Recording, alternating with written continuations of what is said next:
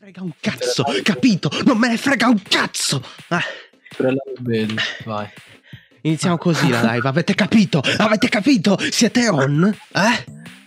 Sì, sì, Madonna, fa- false minacce, eh? False minacce, ma a parte false minacce...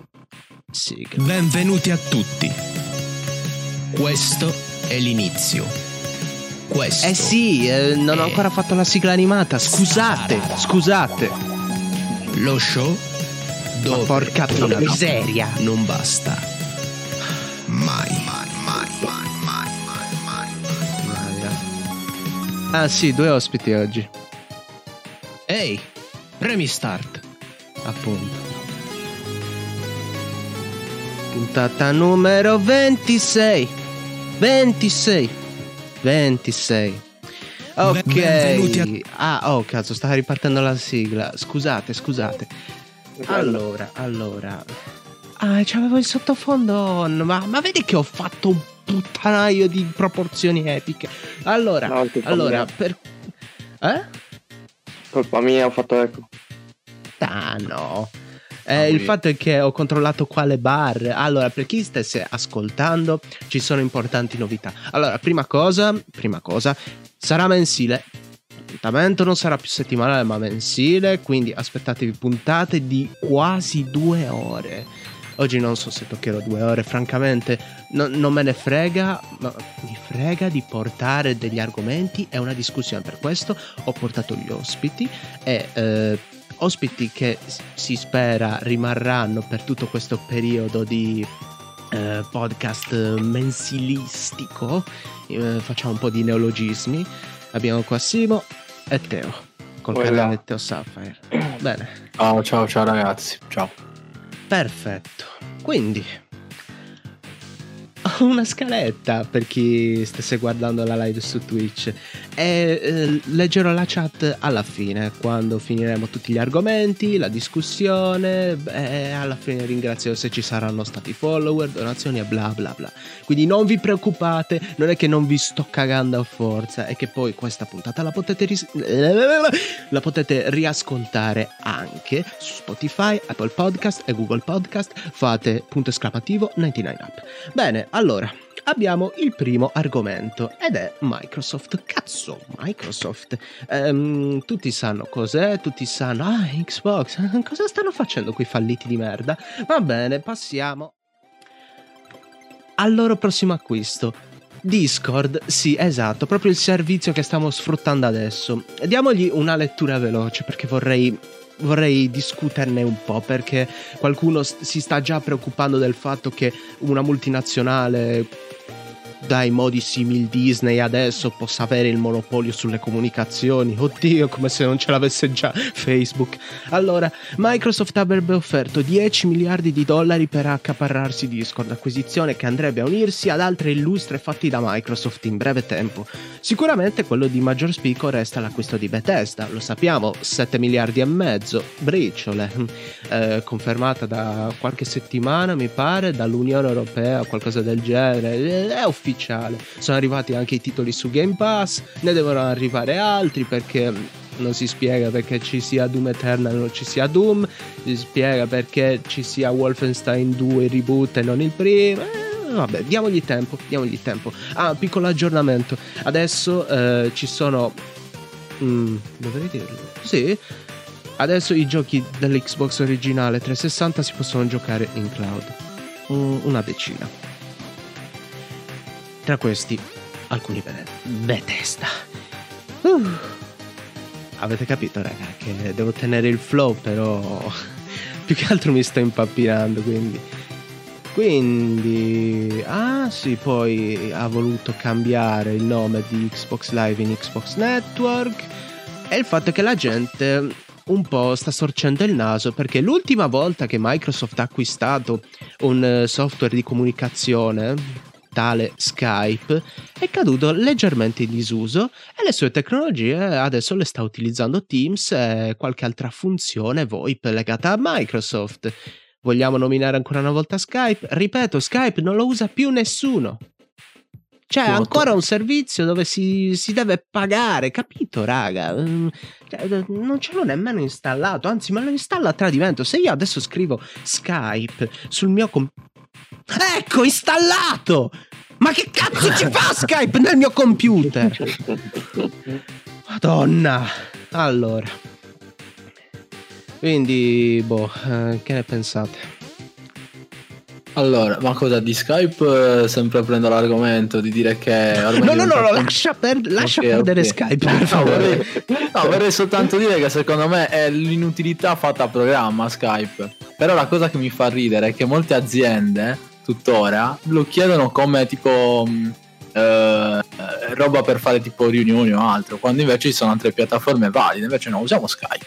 E nulla, vabbè. Eh, Eh sì, mh, più che altro sono quelli rimasti agli RC degli anni 2000 che ti chiedono Skype, tipo... "Eh, Sì, che, mh, Non credo che poi la Boeing, mh, che ne so, grande multinazionale di aerei ti vada a fare un colloquio di lavoro con, con Skype. Usa Teams, logicamente, e TeamSpeak. Ah, un'altra cosa che non dovevo nominare. Eh, sì, io sono di parte, TeamSpeak mi fa cagare, ok? Il VoIP si può utilizzare anche su Discord. È una frecciatina che conosco. Allora, quindi non credo che ci sia altro da dire. Sì, ma hai qualcosa da aggiungere? Ma secondo me Microsoft ti tira le solite briciole, giusto? Per- Perché con tutto quello che guadagna non se ne fa niente. Sinceramente, Ok. solo per quello. Sì, Ah, ma eh. poi alla fine sono le classiche cose che, boh, magari se Microsoft lo acquista seriamente Discord, cioè secondo me a morire non muore, anche perché Discord comunque è usato tantissimo. Però magari comunque potrebbe far strizzare il naso, ma come no? Boh, dipende da vedere come cosa, secondo me. Allora, iniziamo con le previsioni. Io credo che Microsoft voglia acquistare Discord perché eh, ha notato il potenziale nelle community. Perché dico questo? Eh, qualche settimana fa mi è giunta la notizia che Sony stia chiudendo un po' baracca ovunque in- per rinnovare il brand PlayStation.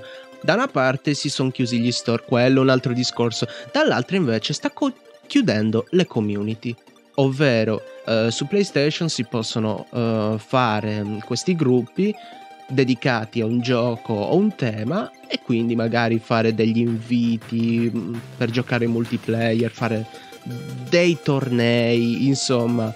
eh, non sono utente PlayStation da un po' di anni, quindi voi mi si saprete dire di più.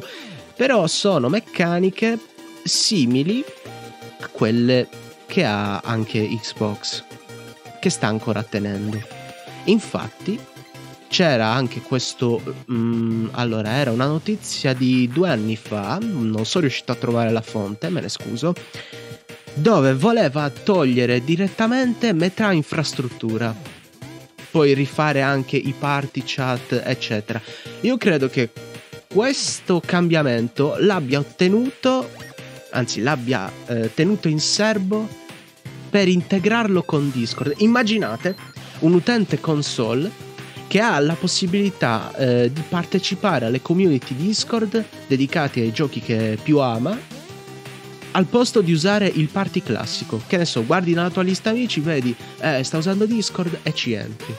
Quindi vedi che la maggior parte degli utenti che è abituata a, mm, che ne so, un party semplice, casalingo, viene catapultato in questo nuovo mondo che è Discord. Perché sì, si è diffuso tanto, ma la maggior parte de- della fetta d'utenza rimane su PC, rimane il PC gaming. E sappiamo che Microsoft eh, vuole puntare, oltre che alle console, ai dispositivi mobili. Sta crescendo la fetta d'utenza mobile, anche lì soprattutto. Quindi unisci il cloud con Discord. E... Boh, questa è la mia previsione. Ultimi commenti? Io se posso prendere una cosa di- dei party PlayStation, Mhm. devo dire che sono stati rovinati negli ultimi update, perché prima magari che ne so, un tuo amico faceva un party, tu potevi vedere che c'era il party, adesso no. Se un amico fa un party ma non ti invita, tu non puoi vedere il party, la stanza non la puoi vedere. E questa cosa ha rovinato molto, diciamo, la giocabilità multiplayer tra gli amici. Mm, Sì, secondo me. Boh, secondo me alla fine io la penso come hai detto tu Ale, ma poi altra cosa secondo me, eh, cioè almeno dalla mia esperienza personale, parlando tipo di un anno fa che stavo molto su Playing Party, eh, per giocare tutto sì, secondo me eh, è più comodo nel caso un'opzione Discord a un party classico di, di console, perché il party anche a livello di audio e di altri settaggi onestamente mi sembra molto molto carente, invece con Discord puoi sistemare tutto in modo più sistematico e poi puoi parlare anche con più persone, magari non so, eh, ci sono persone che parlano da Discord eh, per forza da telefono, da PC, invece così possono direttamente interagire sempre su Discord ma da console e giocare tranquillamente. Questo secondo me è un, un vantaggio. Ehm, vi chiedo una cosa, ma da voi ehm, necessitate del Plus per utilizzare i party? No, No, no. questo no, per fortuna no, eh, se no... Ecco, su Xbox e su Switch mi pare devi pagare per forza per usare i party e le funzioni in chat vocale. Se non erro sì, se non erro sì. Su, Però- su Switch è così. Porto buone notizie perché adesso eh, i beta tester dell'ultimo aggiornamento su Xbox dicono che i party e i free to play saranno davvero gratuiti. Perché ci ho messo davvero? Perché prima erano free ma dovevi comunque pagare il gold. Che simpatici eh dopo quanti anni? Ecco. Boh, Ehm, Una decina, una ventina. Circa. sì 17 fai ecco allora seconda parte degli acquisti selvaggi di Microsoft abbiamo Sega e Konami nel mirino di Microsoft. Il rumor torna in voga. Ora, siccome eh, io con i rumor ho un rapporto d'amore e odio, io qui eh, sto nel mezzo. Oh no, sto nel mezzo. Che significa? Significa che se sono d'accordo sul fatto che eh, ma- eh, Microsoft possa acquistare Sega, non credo che possa acquistare Konami invece. Vi spiego perché. Allora, qua abbiamo una lista. Vedete, Wikipedia affidabile, non cagate il cazzo. eh, list of Sega Video Games Franchise. Ecco. Occhialini tattici. Allora, abbiamo eh, Afterburner con gli aerei, Alex Kidd, Altered Beast, Bayonetta, o vi nomino quelli più rilevanti, va? Crazy Taxi, eh, Golden Axe, eh, Jet Set Radio, eh, sembra una macchinetta, cazzo. Fantasy Star e poi Shinobi, eh, poi Sonic. Eh, che cazzo è Sonic? Boh, non lo so. Oh, vabbè. Vabbè. Poi eh, Super Monkey Ball, poi Valkyria Chronicles, no?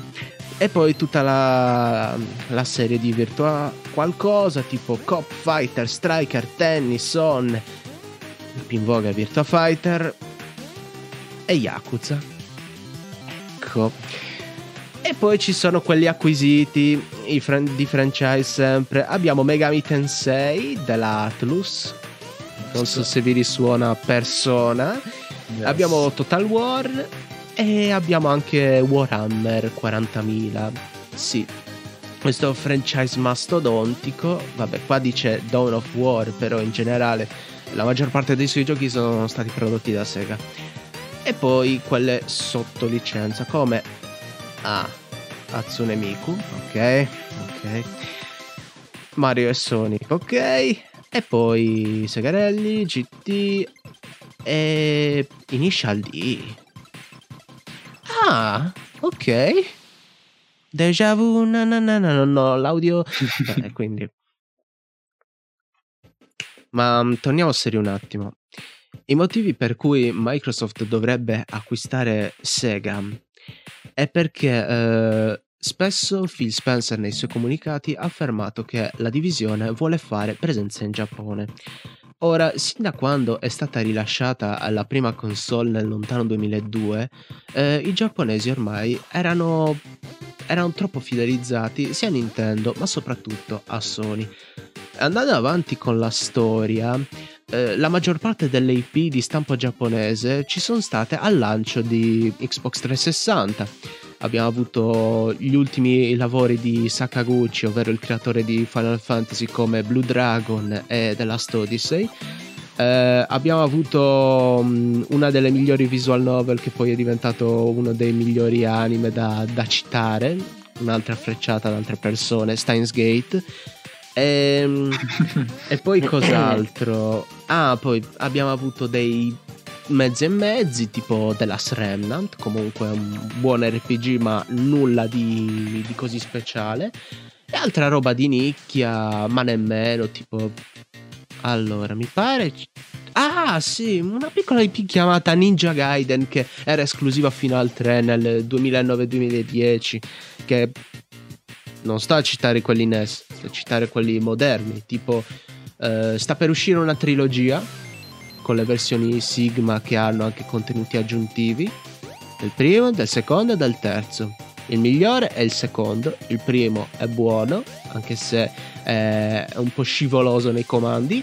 Il terzo è un po' così così perché... Boh...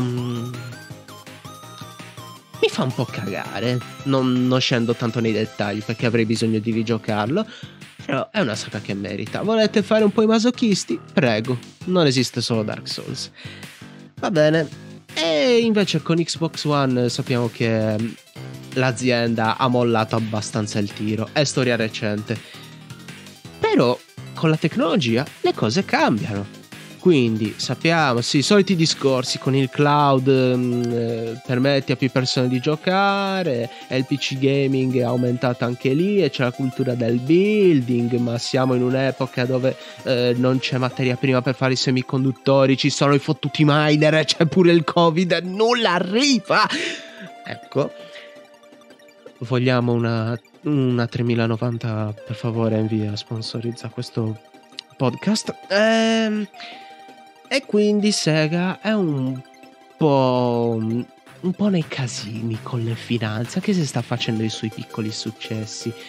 Sempre a causa covid ha dovuto chiudere le amatissime sale arcade. Sì perché le sale giochi sono sopravvissute solo in Giappone apparentemente e questo è stato un duro colpo per l'azienda. Ora immaginate, arriva Microsoft che li acquisisce per... Mm, quanto valeva Sega? 2 miliardi e mezzo, li acquisisce per 3 miliardi.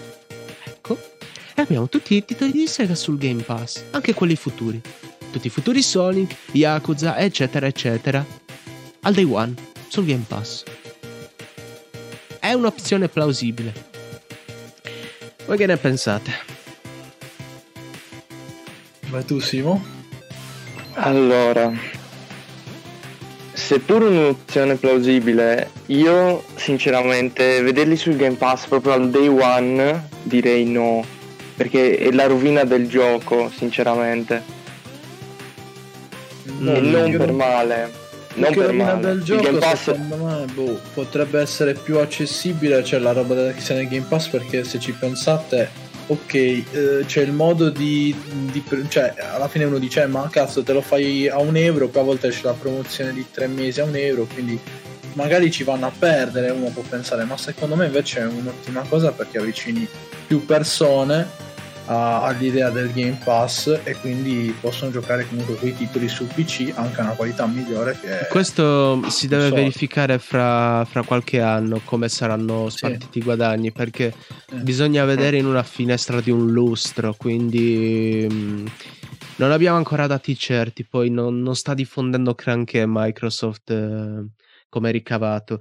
Una cosa è certa, dagli sviluppatori indie dicono che questa è una manna dal cielo come pubblicità perché ad esempio ehm, a fine puntata commenteremo Narita Boy, ok? Esatto. È un mhm. progettino indie ma che ha grandissimo potenziale, spoiler, è uscito bene. Perciò, eh, per chi sarà un vantaggio il Game Pass? Sarà un topic per una prossima puntata. Quindi, eh, ora vi dico le ragioni per cui Konami invece non si farà comprare. Se verrò smentito, potete usare questa clip per smerdarvi. Allora, ehm, Konami è un'azienda che adesso sta facendo i soldoni, grazie Pacinco, quindi non è in crisi. È un'azienda che vuole ancora fare videogiochi, sta ancora facendo PES, eh, sta facendo le sue versioni un po' di merda di Bomberman e DDR. E ci sono questi leak insistenti da un anno e mezzo che io mi me stanno scendendo i coglioni di sto Silent Hill. E c'è uscirà Silent Hill, e uscirà eh, PS5 quando esce, è vicino, eh. E poi ci sono quegli stronzi su Twitter. Guardate, è uscita una S nel profilo del creatore, quindi uscirà Silent Hill. Sì, abbiamo bisogno di Silent Hill, un reboot. Ma magari se si fanno a fare un remake anche di Metal Gear. Oh mio Dio, oh mio Dio, oh mio Dio, madonna.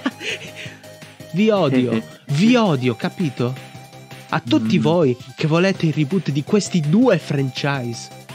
Silent Hill posso soprassedere perché a me dà fastidio solamente questa insistenza perché fonti attendibili tranne Schreier redattore principale di Bloomberg per quanto riguarda i videogiochi, ha dato delle briciole, ma non significa che se dà delle briciole sono certezze, eh? Etimologia della parola rumor, eh? Allora fai, ho sentito voci, capito? Prendetele come tale, fate come noi, ci teorizziamo, magari tiriamo eh, le nostre previsioni e aspettative e poi basta. Non è che andiamo a fare campagne con gli hashtag per dire portateci Silent Hill perché siamo in astinenza da horror. Ecco, volete giocare un buon horror? Giocatevi Devotion perché non avrete più... mm, non vedete mai più un horror del genere, forse, non lo so. Ecco, per esempio, perché vi ho tirato fuori Devotion? Perché adesso lo potete acquistare su GOG. Scommettete che verrà bannato la terza volta? Sempre per la questione di Xi Jinping? Eh? E invece voi volete Silent Hill perché volete rivivere ancora le sensazioni del 2? Non... non lo so, ma non potete cercare nuovi lidi. Lo facciamo con gli action adventure e non lo potete fare con gli horror. Lo facciamo con eh, le avventure alla Stranger Things, perché se guardate il parco indie, ormai stanno traendo tutta ispirazione da loro. Per la maggior parte un po' roba di merda sta uscendo. Però con gli horror no, mm, non ce la fate. Va bene. Per Metal Gear invece il discorso è diverso. Invece di chiedere un reboot, se siete veramente amanti della saga, chiedete una collection, una remaster plus fatta bene. Perché è come chiedere di mm, eh, rifare dei grandi classici in bianco e nero. Ok? Tu puoi farli dopo tanto tempo, ma non sono passati 50 anni, sono passati 10 anni. O, o 5 dalla fine della serie, ok? Ed è una serie che si basa molto sul concetto di evoluzione. Quindi con la grafica ci gioca molto su questo aspetto. Perderemo tantissimo. Poi non è che mi fidi tanto di chi possa mettere in outsourcing per fare Metal Gear. Cioè, Bluepoint a un certo punto può farti remake, ok? Ma non ha le doti eh, di sceneggiatura che può avere un Kojima, capito? Mm. Quindi io sarei un po' diffidente da questo punto di vista. E tornando all'acquisizione, Konami è una di quelle compagnie bastardamente orgogliose, no? E dice: No, non ci piegheremo ai gaijin. No, n- nulla di razzista, eh? non, non sto facendo cose razziste. Però è, è un meme. No, no, scusate, non pensavo di arrivare a dirlo in live, però eh, anche a No, me no. è capitato. Era uno Anche scherzo, dai, era uno scherzo. Già, dai. vero. Dobbiamo sempre citare altri streamer. Una volta ero un meme non citare altri streamer invece. E a mia volta ho citato un altro streamer. Con questo Inception. Oddio. Vabbè. Che capitano, dai. Ecco.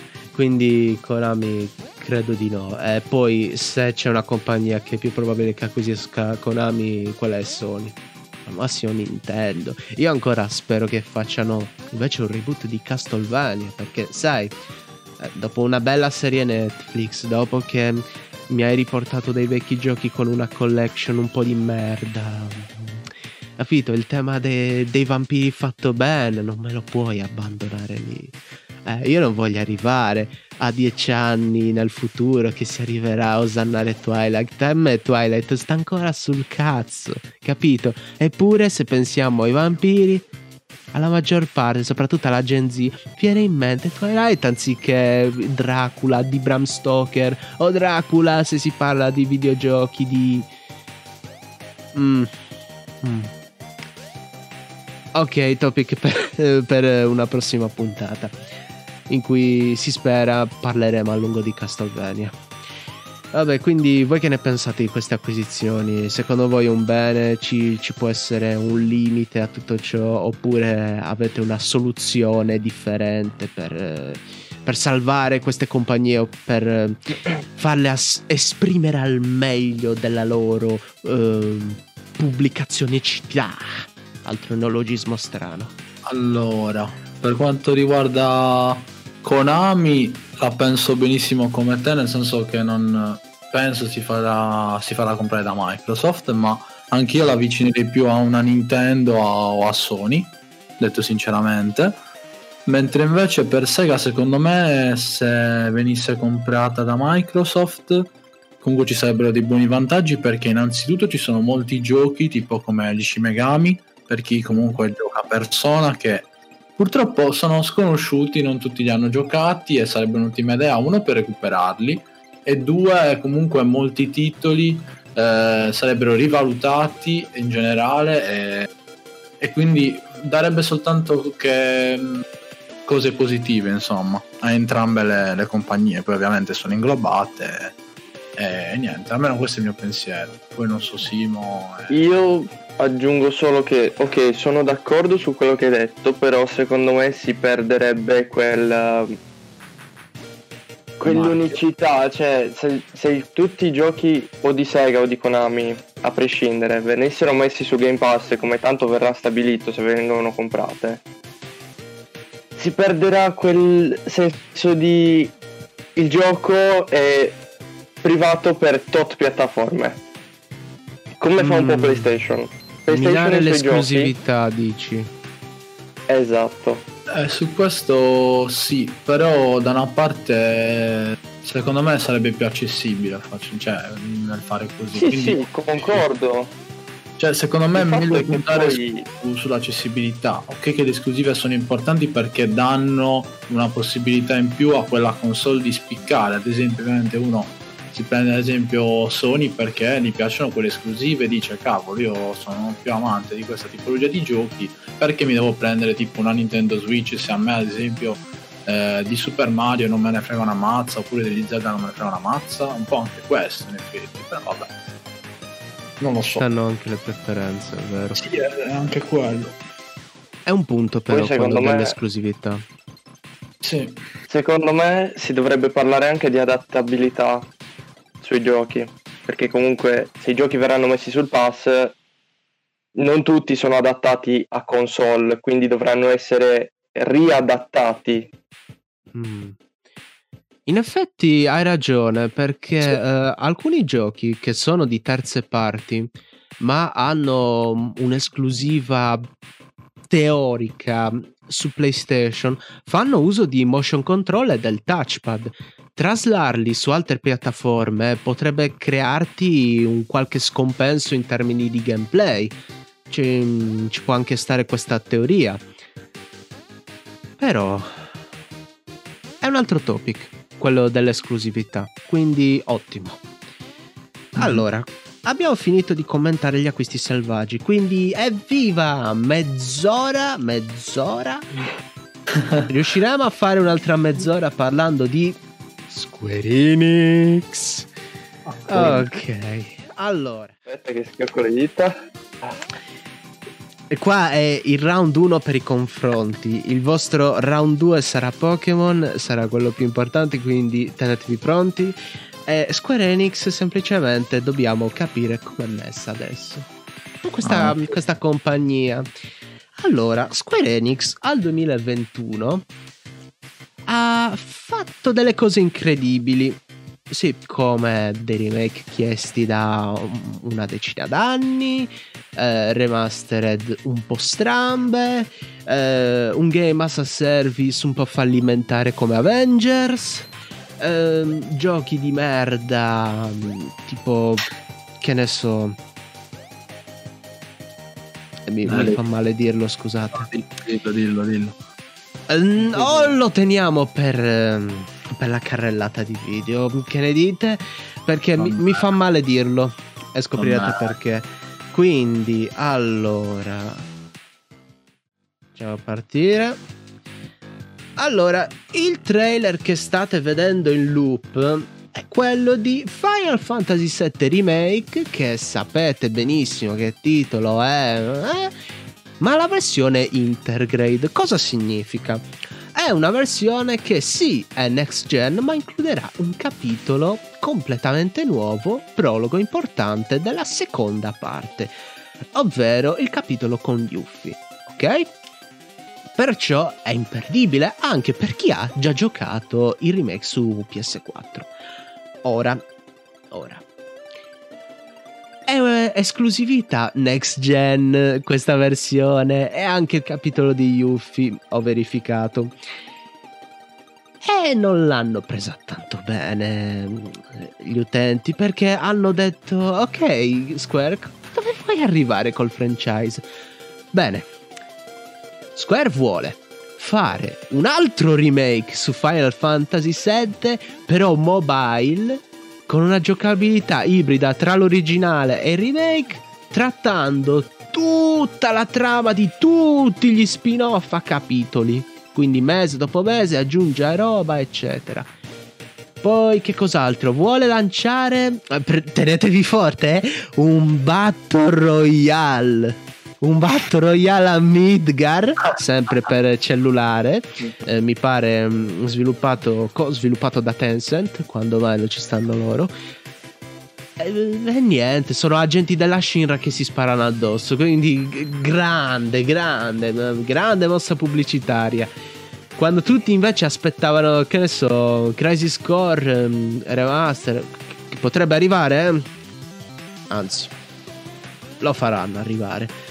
Non me lo metterete come capitolo integrato a parte 2, vero? Non farete questa bastardata. Perché mm, secondo me è un po' da stronzi. Perché allora, mettiamo che esce parte 2 adesso e ti dicono dentro c'è Crisis Core. Però Crisis Core eh, è un po' stupido farlo giocare una volta che hai finito la parte 2. Quindi te lo metteranno giocabile a parte sin da subito.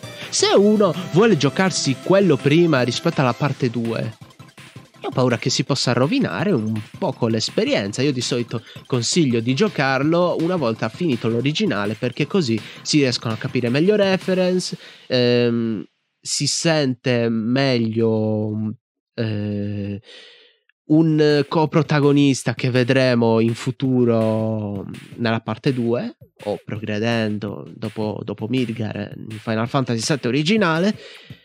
E niente, questo è il mio pensiero. Voi che, che ne pensate su Final Fantasy VII Integrate? Allora, lascio Oh. parlare prima Simo perché siete voi due, diciamo, gli esponenti di Final Fantasy. Io nel caso posso dare una mia opinione eh, al di fuori dopo, però vai Simo. Parlando in generale, secondo me Final Fantasy VII non è stato un flop il remake. Anzi, hanno messo più o meno tutto quello che chiedevano Assolutamente. l'utenza. L'unica cosa che ha fatto storcere il naso, secondo me, è il fatto che il, gio- il gioco si ferma a metà del gioco originale. Mm. Ma eh, quello era più che scontato che succedesse, perché comunque solo il gioco originale ti prende più di 30 ore di gioco continuo. Se diciamo cercato di giostrare pure bene. Eh, senti, eh. come gestiranno l'open world secondo te? Ah, eh, sinceramente, se faranno una cosa simile a Final Fantasy XV, sinceramente preferirei evitarlo perché era Mamma troppo mia. lunga, poco facilmente da come posso Mi dire dicono che era vuoto. non, non è che era vuoto, allora eh, il fatto è che era sì pieno di mob, ma erano nemici in generale, ma oltre quello non c'era molto, non c'era altro, non potevi esplorare tutto perché tipo c'era una zona della storia, no? Che potevi andare lì solo perché te lo diceva la storia, fatta il pezzo di storia non ci puoi più andare.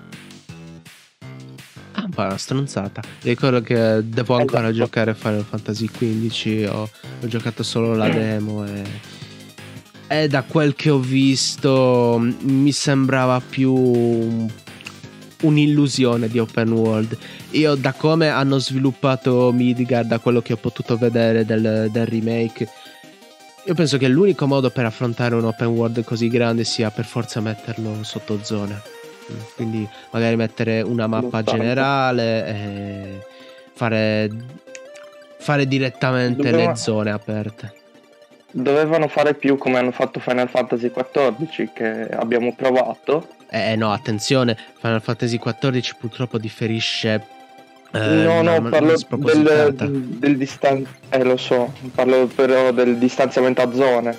Come hanno fatto per esempio anche in Final Fantasy XII, che c'erano, che ne so, i puntini blu che ti distanziavano la zona. O. mm, come possiamo dire? Mm, diciamo che il 12 non era un open world, però ci si avvicinava anch'esso. Un po'. Oh, Secondo ehm, me il prossimo open world si collegherà simile al 14 però con meccaniche tipo del 7 mm. La gestione dei segreti, dici? Perché una delle feature più Esatto. apprezzate dell'originale era quando tu magari arrivavi all'aeronave e volevi esplorare il cunicolo dietro la montagna. E io ho paura che poi ti mettano solamente una mappa, no? Indicativa e ti dicano tu puoi andare eh, in quel punto e basta, non ti facciano muovere niente. Eh, non possono fare tutto ehm, streaminzito, stonerebbe secondo me un po' con il feel 1 a 1 che, che ti dà il remake, capito? Perché se prima era accettabile usare i pupazzetti o usare un overworld ridotto per portarti da, da un posto all'altro, io non voglio vedere scene che sono mm, figlie dei loro anni, come quelle di Final Fantasy VIII che scuola era più grande della macchinetta che andava in giro nella mappa, dai. Eh, ehm, chissà che soluzione troveranno. Eh, Matteo, vuoi dare qualche tua impressione? Allora, parto dal presupposto che io Final Fantasy VII Remake non l'ho giocato e vabbè, poi voi sapete la mia situazione con i Final Fantasy che li devo recuperare. Che preferisci Però- Dragon Quest? No, vabbè, allora, vabbè, adesso non facciamo la, il play. Ah, cioè, dai, fine- era così. Alla fine, sì, no, lo so, però, cioè, allora, si tengo a aprire la parentesi qua. Io, ragazzi, ho giocato principalmente i Dragon Quest perché da bambino mi sono avvicinato molto a- alla saga in generale e mi sono innamorato di Dragon Quest e li ho giocati tutti. Purtroppo i Final Fantasy non, non avendo poi continuato eh, a giocarli perché io ho giocato soltanto i primi e poi avevo giocato il 4 e 5 da bambino che totalmente ora non ricordo nulla. Eh, quindi dovrei rigiocarmeli quindi poi mi sono fermato ho cercato di riprendere dal 15 e come ha anche detto Simo per l'open world mamma mia per l'amor di Dio. Eh, e io poi infatti l'ho anche un po' droppato perché ok belli personaggi tutto quello che vuoi però onesto un gioco così non mi ha proprio cioè mi ha fatto soltanto distanziare dal di più. Però vabbè appena potrò recupero il Final Fantasy 7 Remake ma anche il 7 normale perché io non l'ho giocato. E, e nulla per quanto riguarda questa espansione aggiuntiva così onestamente cioè da una parte Nomura sta cosa cioè queste cose qua le fa anche su Kingdom Hearts che un po' mi dà fastidio sta cosa qua anche eh, di mettere su telefono eh, robe che poi contano col- con la saga l'ha, l'ha fatto tipo con la da Le poco. nomurate. Esatto, le numurate. A me queste cose danno veramente fastidio perché sì, avvicini di più, eh, nel caso eh, più persone, mh, facendo così magari chi non ha una PlayStation, magari chi si vede gameplay e quindi si recupera un po' la storia e dice ah ok c'è il gioco di Kingdom Hearts, ok la storia è collegata, ok lo posso giocare da telefono, perché no? Però purtroppo eh, secondo me sta cosa è un po' un- cioè sì fallo nel caso perché vuoi sponsorizzare di più il, il Che è brand un'arma a doppio taglio. Esatto, è un'arma a doppio taglio perché, cioè, se permetti, non mi fare un gioco sul telefono eh, che sia collegato alla storia, cioè mi rode il culo. Cioè, a me ro- rode il culo, ragazzi. Cioè, anche per Kingdom Hearts, a me rode il culo di giocarmi il gioco per telefono Tipo pazzo. è collegato. Sì, mi gira le palle perché non, non ha senso sta cosa. Almeno io la penso così. Cioè, È un buon modo per spillare soldi comunque, eh, riconosciamoglielo. Eh, beh, quello sì, quello sì, vai, giustamente ci devo guadagnare. Eh sì, funziona. eh sì, Madonna, funziona ha sì. messo sull'Epic Games a prezzo pieno, a prezzo pieno su PC, le collection di, di cosa? Di Kingdom Hearts. Mi pare eh, l'abbiamo dovute dare in sconto per forza, perché era ridicolo dare la, la 1.5 Allora. Remix a 70 euro. 70 Allora. euro per giochi di anni fa. Eh, esatto. Io Eh, la collector al day one di Kingdom Hearts 3 l'ho pagata 110 per tutti, tutti quanti, eh. Esatto. Oh, vabbè. Allora, vabbè, vabbè, per tutti quanti ci può Lì stare. matto io, però e- er- era, era un prezzo bellissimo, ti davano tutti i DLC, perché con la collector lì ti davano tutti i DLC, ho detto, ma Kingdom Hearts 3 con tutti i DLC a 110 e mi gioco anche i vecchi subito. Ci ho speso un sacco, però subito.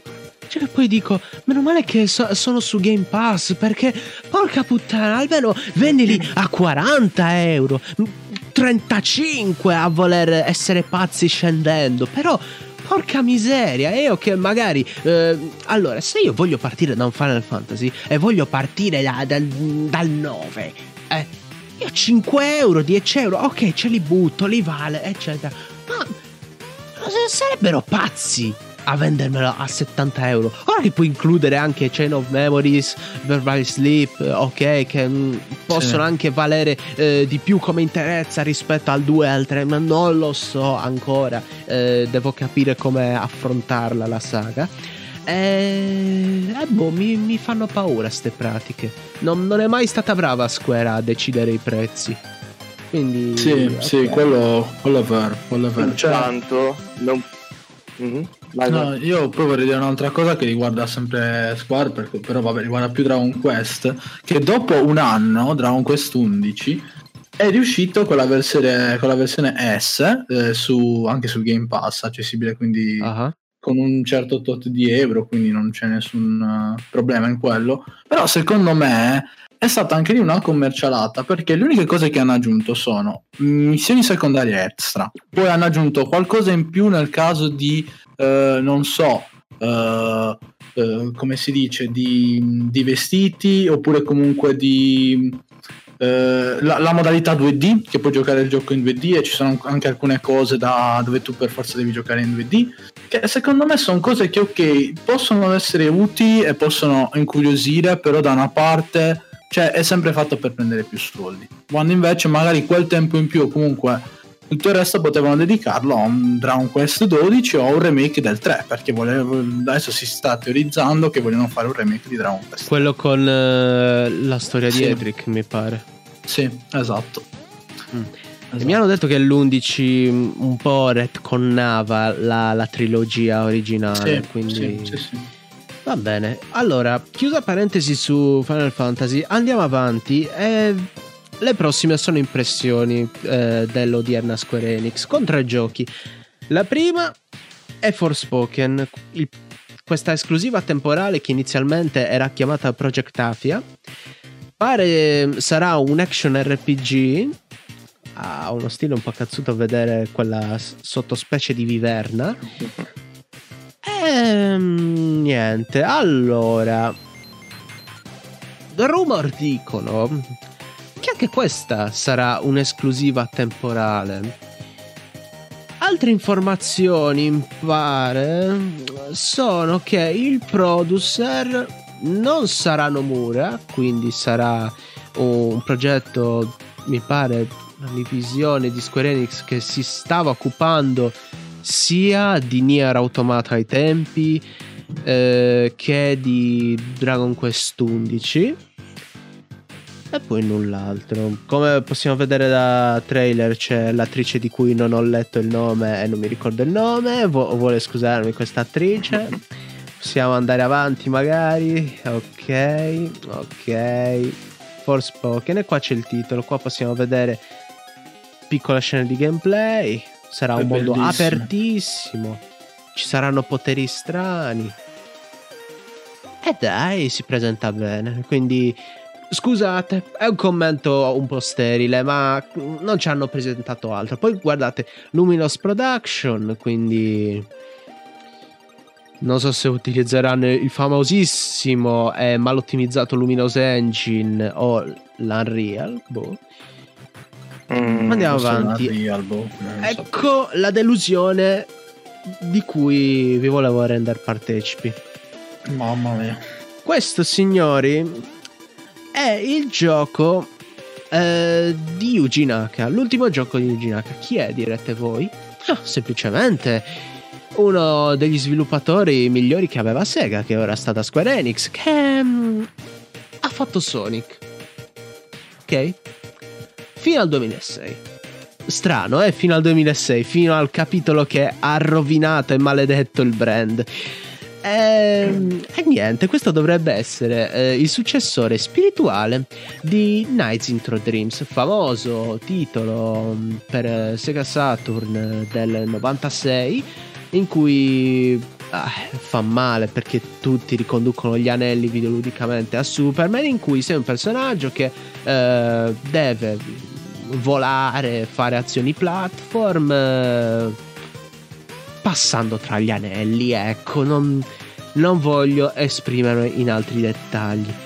Qua ha voluto ereditare un po' lo stile, alcune caratteristiche e introdurre anche eh, delle meccaniche che aveva già usato per un titolo Wii che... Ah. Scusate, mi fa male perché Nights a me è piaciuto e e questo secondo me è l'ennesimo tentativo di uno sviluppatore di vendere un gioco che ha già fallito prima, ma sotto un'altra veste. Ok? Ve lo dico perché ho provato, cioè l'ho provicchiato. È- ed è banale. Non, non è neanche quel semplice che si potrebbe ricondurre a un gioco per bambini, no?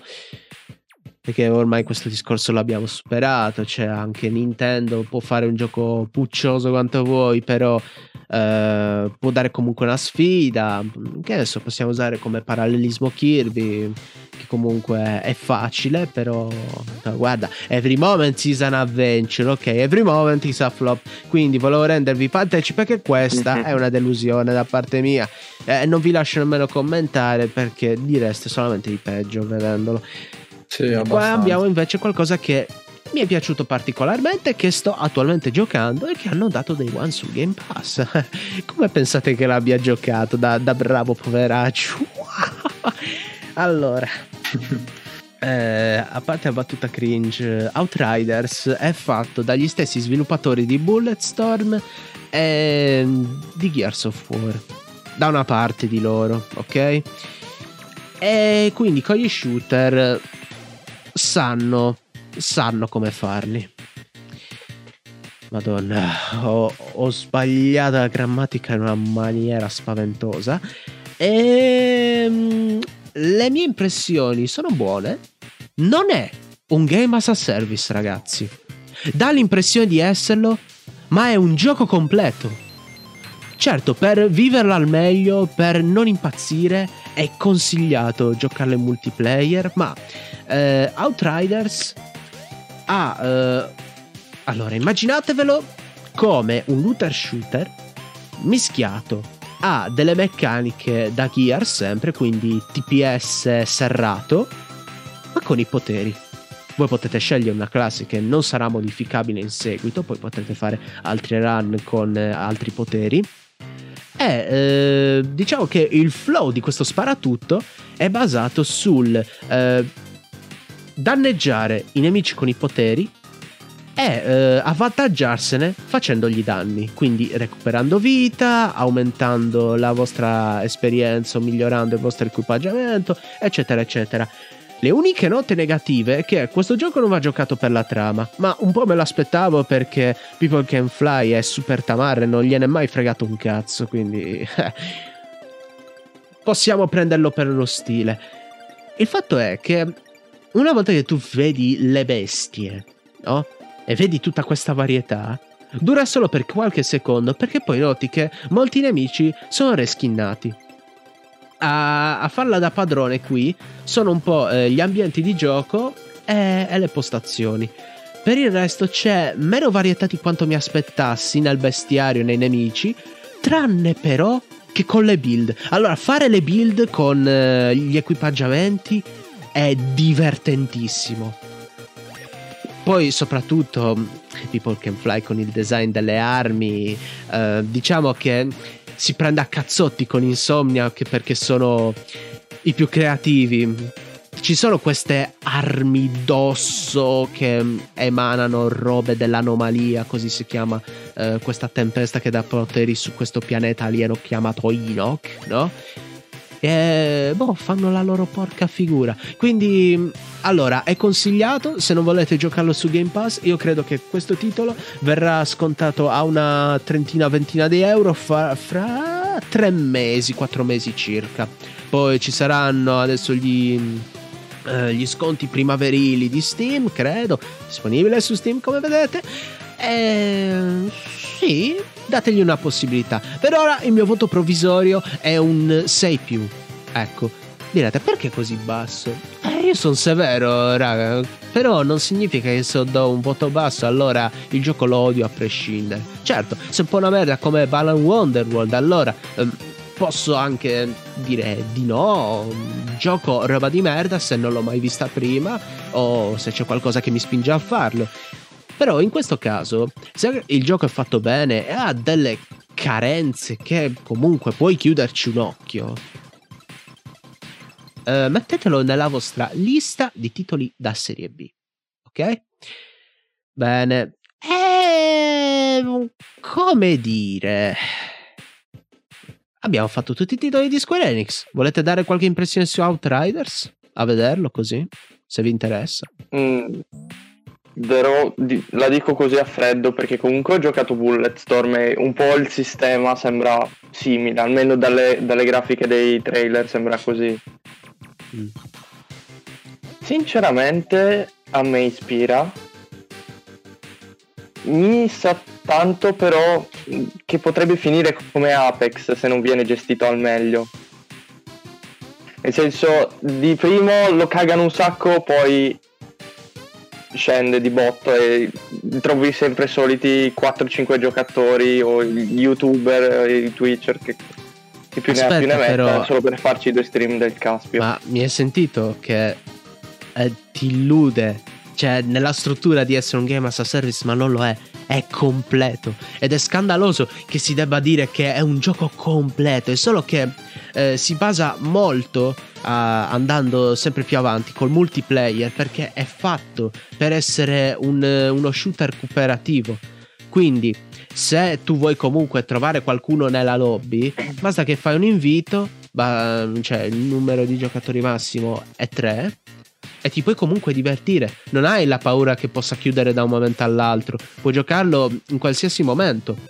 E puoi giocarlo anche da solo, anche se ehm, fai il lavoro di tre persone perché sì, a un certo punto le orde saranno ingestibili. Dicono che gli ultimi boss sono praticamente un, una roba ingiocabile da soli. È un incentivo, lo posso capire, però. Quindi mh, mm, puoi anche non preoccuparti di, che faccia la fine di Apex. Ma non ho capito perché hai fatto il paragone con Apex. Perché Apex, eh, dopo, dopo la cosa che c'era stata di Titanfall 2, aveva fatto un grande una grande speranza per tutti. Poi dopo il gioco diciamo che molti l'hanno abbandonato tipo subito. Ah, perché poi speravano di vedere qualche scrollo Esatto. di Titanfall 3. Ah, piccolo rumor. Pare che Respawn stia considerando di farlo, eh. Ed è Non so, accertato infatti come io rumor. spero. Quindi sì, Eh, io ho giocato da poco il 2 e me ne sono innamorato, davvero una campagna che è breve ma intensa, ti regala quei, quei piccoli momenti e poi sono Respawn, no? sono Vince e Zampella, quelli, quelli che hanno fatto Esatto. i COD prima di... prima di Modern Warfare 3. Vabbè, quindi... Io quindi- dico solo che gli darò una possibilità perché comunque mi ha ispirato. Allora, abbiamo fatto quasi un'altra mezz'ora anche su questo argomento. Piccolo applauso. E... Ed ora di passare a un argomento ponte. L'argomento ponte riguarda Switch Pro. Switch Pro che tutti vogliono perché pare che... Aspetta, qua dice emersa online la data d'uscita. Sono settimane particolarmente care. Eh, va bene, va bene, va bene, va bene. Una roba inutile. Potrebbe uscire entro marzo 2022. Ok. Al momento. ah, scusate, gli occhialini. Niente, non me sto occhialini. Va bene. Al momento, se dobbiamo stare dietro a tutte queste speculazioni, il nuovo modello di Nintendo Switch Pro dovrebbe offrire ai giocatori un'esperienza praticamente identica a quelli a cui siamo abituati. A migliore eh, immagini di gioco più nitide, non, non vuol dire nulla. Eh, grazie allo schermo OLED. eh, ok. Eh, configurare con una revisione che non manderà totalmente in pensione il modello classico di Switch. Eh, se sarà una Switch Pro, un po' come è accaduto con Switch Lite. Vabbè, non ha ancora svelato nulla di ufficiale, ma altre notizie che sono finite nel dimenticatoio dicono che eh, avrà una potenza intermedia tra una serie X e una PS4 Pro che eh, stona un po' con eh, l'hardware che c'ha, ovvero il Tegra, ok? Potrebbero sorprenderci e mettere anche lì il DLSS. Vi spiego in breve cos'è. Voi avete un gioco in 720p grazie all'IA, eh, quei pixel ri- li ricalcola in 4K come se fosse un'immagine 4K vera e propria, quindi si risparmiano tantissime risorse. Ecco, se fanno una cosa del genere con Switch, eh, io me la temo un po' perché alcuni giochi tipo The Witcher 3 sono stati downgradati proprio, mm, proprio per farceli stare dentro. Vedi i corvi che sembrano, quelli, sembrano usciti dalla PS2 e magari super sfocati. Perciò, quanto può fare un algoritmo del genere su un gioco per Switch? Secondo me esce uno proprio, capito? Quindi eh, lo faranno più che altro per mantenere le performance. Ma quanto a costi di produzione, eh, spingersi troppo per stare al passo con eh, la generazione attuale, sappiamo che non è comportamento da Nintendo. Ora, eh, qua possessore di Nintendo Switch, eh, mi pare che siamo a te, ok? Quindi, Sì. secondo te, che cosa potrebbero migliorare veramente su Switch se dovessero fare una versione Pro?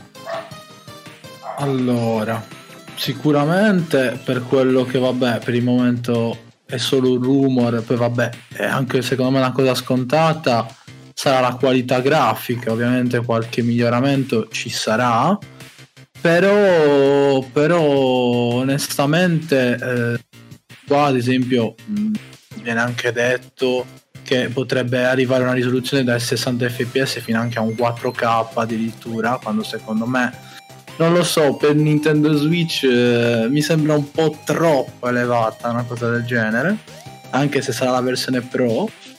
Poi altra cosa, la versione Pro secondo me, a differenza della Lite della Nintendo Switch normale, eh, cosa potrà dare in più? Allora, potrà dare innanzitutto, ehm, secondo me, la possibilità a giochi comunque di, di nuova generazione, come ad esempio eh, il Pokémon Leggende di Arceus che deve uscire, che ok abbiamo visto tutti la qualità un po' me con le animazioni un po' strane, che ovviamente deve uscire nel 2022, quindi eh, avranno tutto il tempo di sistemarlo, ha una qualità comunque molto più alta rispetto a come potremo giocarlo ora, eh, ma sei comunque un miglioramento di alcuni giochi anche come Zelda, comunque che è uno dei migliori giochi a livello grafico di Nintendo Switch, eh, che comunque potrebbero risalire di più, quindi a livello grafico diciamo che ci sarà un miglioramento. Secondo me questo è il punto di forza che ci sarà.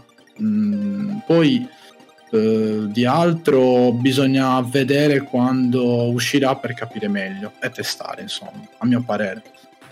Allora, io ho mostrato queste perplessità perché mm. eh, Nintendo come azienda al momento non è interessata a fare pacchetti migliorativi per i giochi che ha um, rilasciato. Potrebbe cambiare benissimo idea.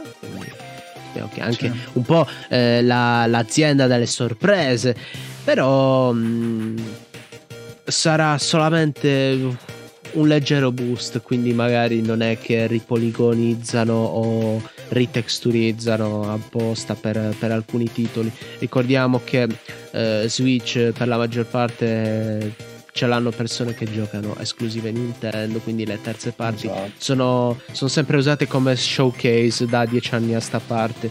Anche se adesso avete la possibilità di giocare la trilogia di Bioshock o di poter fare una partita Overwatch. Ma mm, l'utenza Nintendo vuole solo questa per sentirsi rappresentata al passo. Credo che chi voglia stare al passo sia l'utenza e non l'azienda. Perciò forse sono loro quelli che pushano veramente per avere una nuova versione che migliori le performance.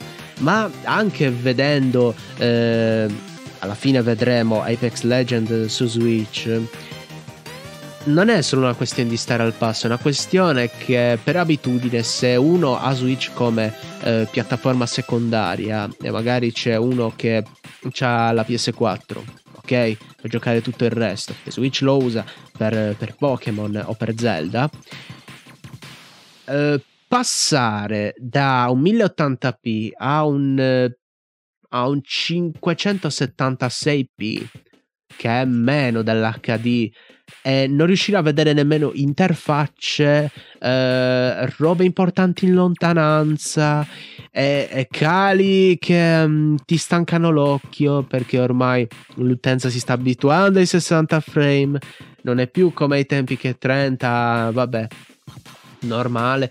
30 ancora tollerato per molti giochi, però appunto ho nominato prima Overwatch S1, magari se ne esce che è davvero bravo, vuole partire col competitivo, non può permettersi in quel momento il PC e vuole giocare al meglio, invece gioca di merda perché sta giocando su Switch, magari eh, non ha un soldo in tasca.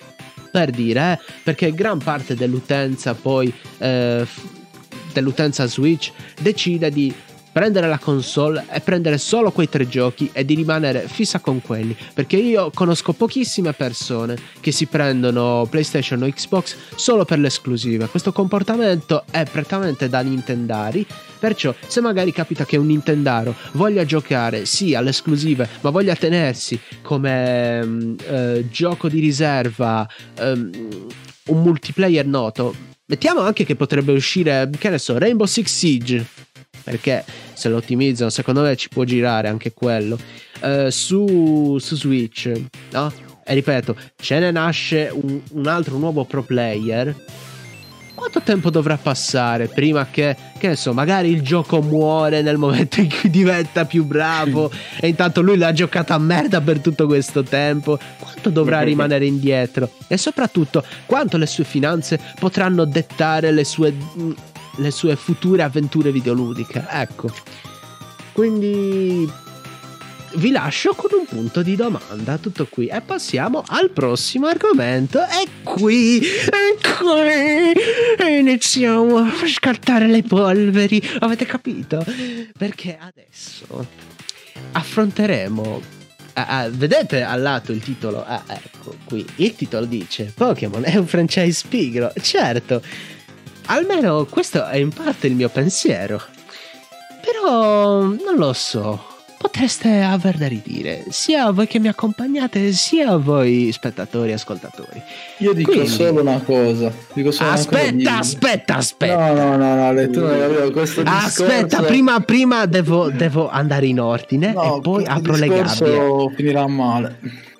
Apro le gabbie. Tra un po'. Ok. Beh. Switch. Allora, iniziamo dicendo Perché dobbiamo che... vedere il trailer? Perché dobbiamo rivedere il trailer?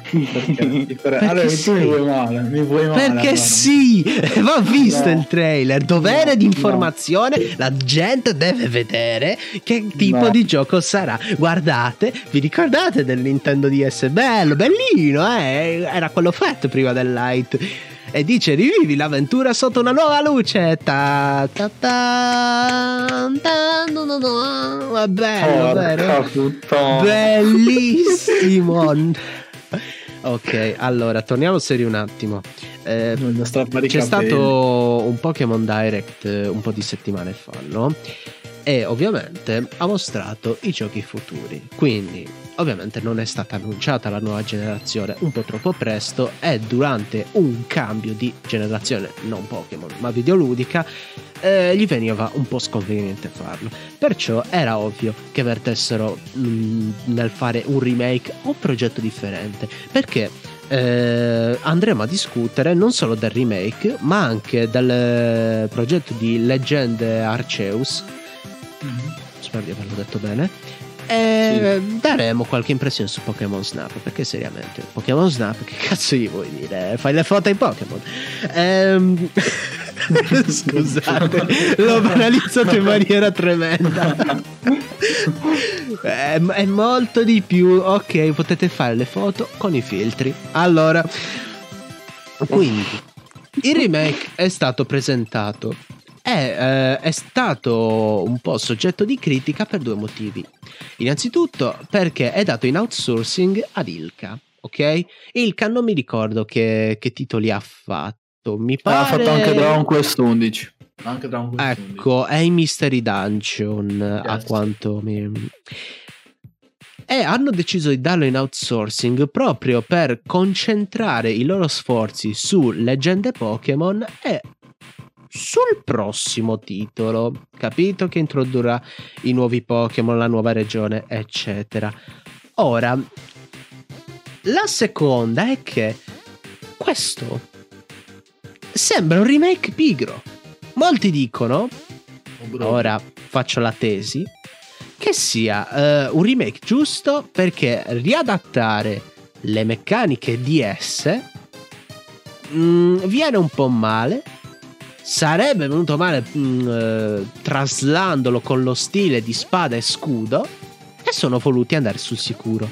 Antitesi, oltre a essere pigri, quelli di Game Freak vogliono solamente mettere un appunto, fare questo remake come eh, un post-it e dire eh, avete presente il titolo che stiamo facendo? Ecco, mm, dobbiamo fare il remake perché ormai ci siamo abituati a farli, ma ci siamo rotti un po' il cazzo, quindi vi diamo il contentino. no? Poi bella, la grafica cute, un po' come Link's Awakening, solo che c'è una una piccola piccola cosa che fa storcere il naso a tutti che Link's Awakening è un gioco leggermente diverso da Pokémon. Quindi lo stile, capito? Lo, sti- lo stile, lo stile. Ok, io sono partito con queste premesse, sempre lascive nel- nei modi di fare e di dire. Apro le gabbie, prego, date la vostra opinione. Devo Devo- partire, la devo parola- partire io. Esatto. Devo partire io, quindi. Allora, partiamo dal presupposto che non voglio parlare come eh, quello che è il Sinofag, è il mio primo gioco, e vaffanculo e tutto. Voglio partire prima dal dire che eh, comunque questi remake, anche se sono stati molto criticati, eh, non solo ovviamente da me, ma da molte persone, eh, vorrei anche proprio dire a queste persone in generale quanto la coerenza que- dei fatti e delle cose che sono state dette tutto quanto un po' mi fa, un po' mi fa ridere sta cosa che tutti quanti li hanno stracriticati però appena hanno messo i preordini sui vari siti su Amazon questi fottuti remake sono andati a ruba. E uno dice e uno qua può dire vabbè magari eh, cosa che comunque io ci sto su questa cosa, su questo parere qua che ho sentito quasi da tutti, eh, ma non hanno fatto vedere ancora niente, hanno soltanto fatto vedere la tipologia grafica di come hanno riportato il gioco, quindi il 2D riadattato al 3D, che da una parte ci poteva anche stare, però questo, ci- questo stile cibi eh, a me un po' mi fa storcere il naso perché come potete vedere quella Lucinda mannaggia loro o comunque quei personaggi lì cioè non si, può vede- cioè non si possono vedere anche perché non hanno dei contorni se li andate a vedere. E quindi cioè almeno a livello grafico per me potevano fare meglio. Ci poteva anche stare questa idea però se era fatta meglio meglio. Per non dire che fa schifo insomma dai. Eh... altra cosa altra cosa che eh, per il momento, come ho già detto, ci hanno mostrato soltanto come sono eh, i giochi e come li abbiamo già giocati, quindi è un'unione di Pokémon Diamante e Perla eh, insieme a, a, Pokémon Platino, quindi ci sono anche aspetti di Platino. Poi ovviamente non, sa- cioè, non possiamo sapere se faranno un DLC dove ci metteranno altre cose, cosa che sicuramente faranno perché ormai eh, spingeranno sulla parte dei DLC perché non ha senso abbandonarla eh, anche perché di frutta, di frutta, diciamocela tutta.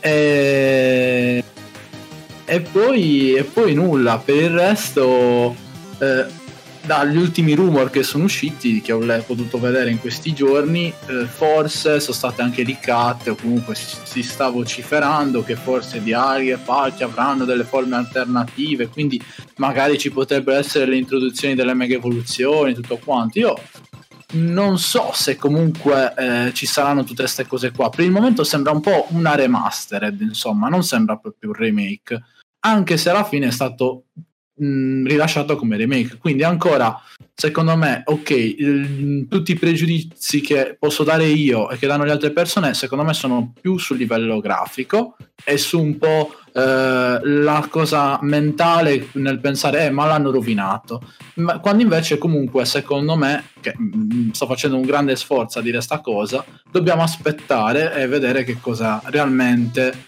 ci aspetterà perché secondo me magari potrebbero seriamente eh, aggiungere qualcosa e se li hanno chiamati remake un motivo ci sarà da una parte quindi voglio almeno dargli una, una speranza però ci tengo a dire che non li comprerò per il momento. Per il momento. Dico solo questo. Poi il resto lascio a, a Simo a voi.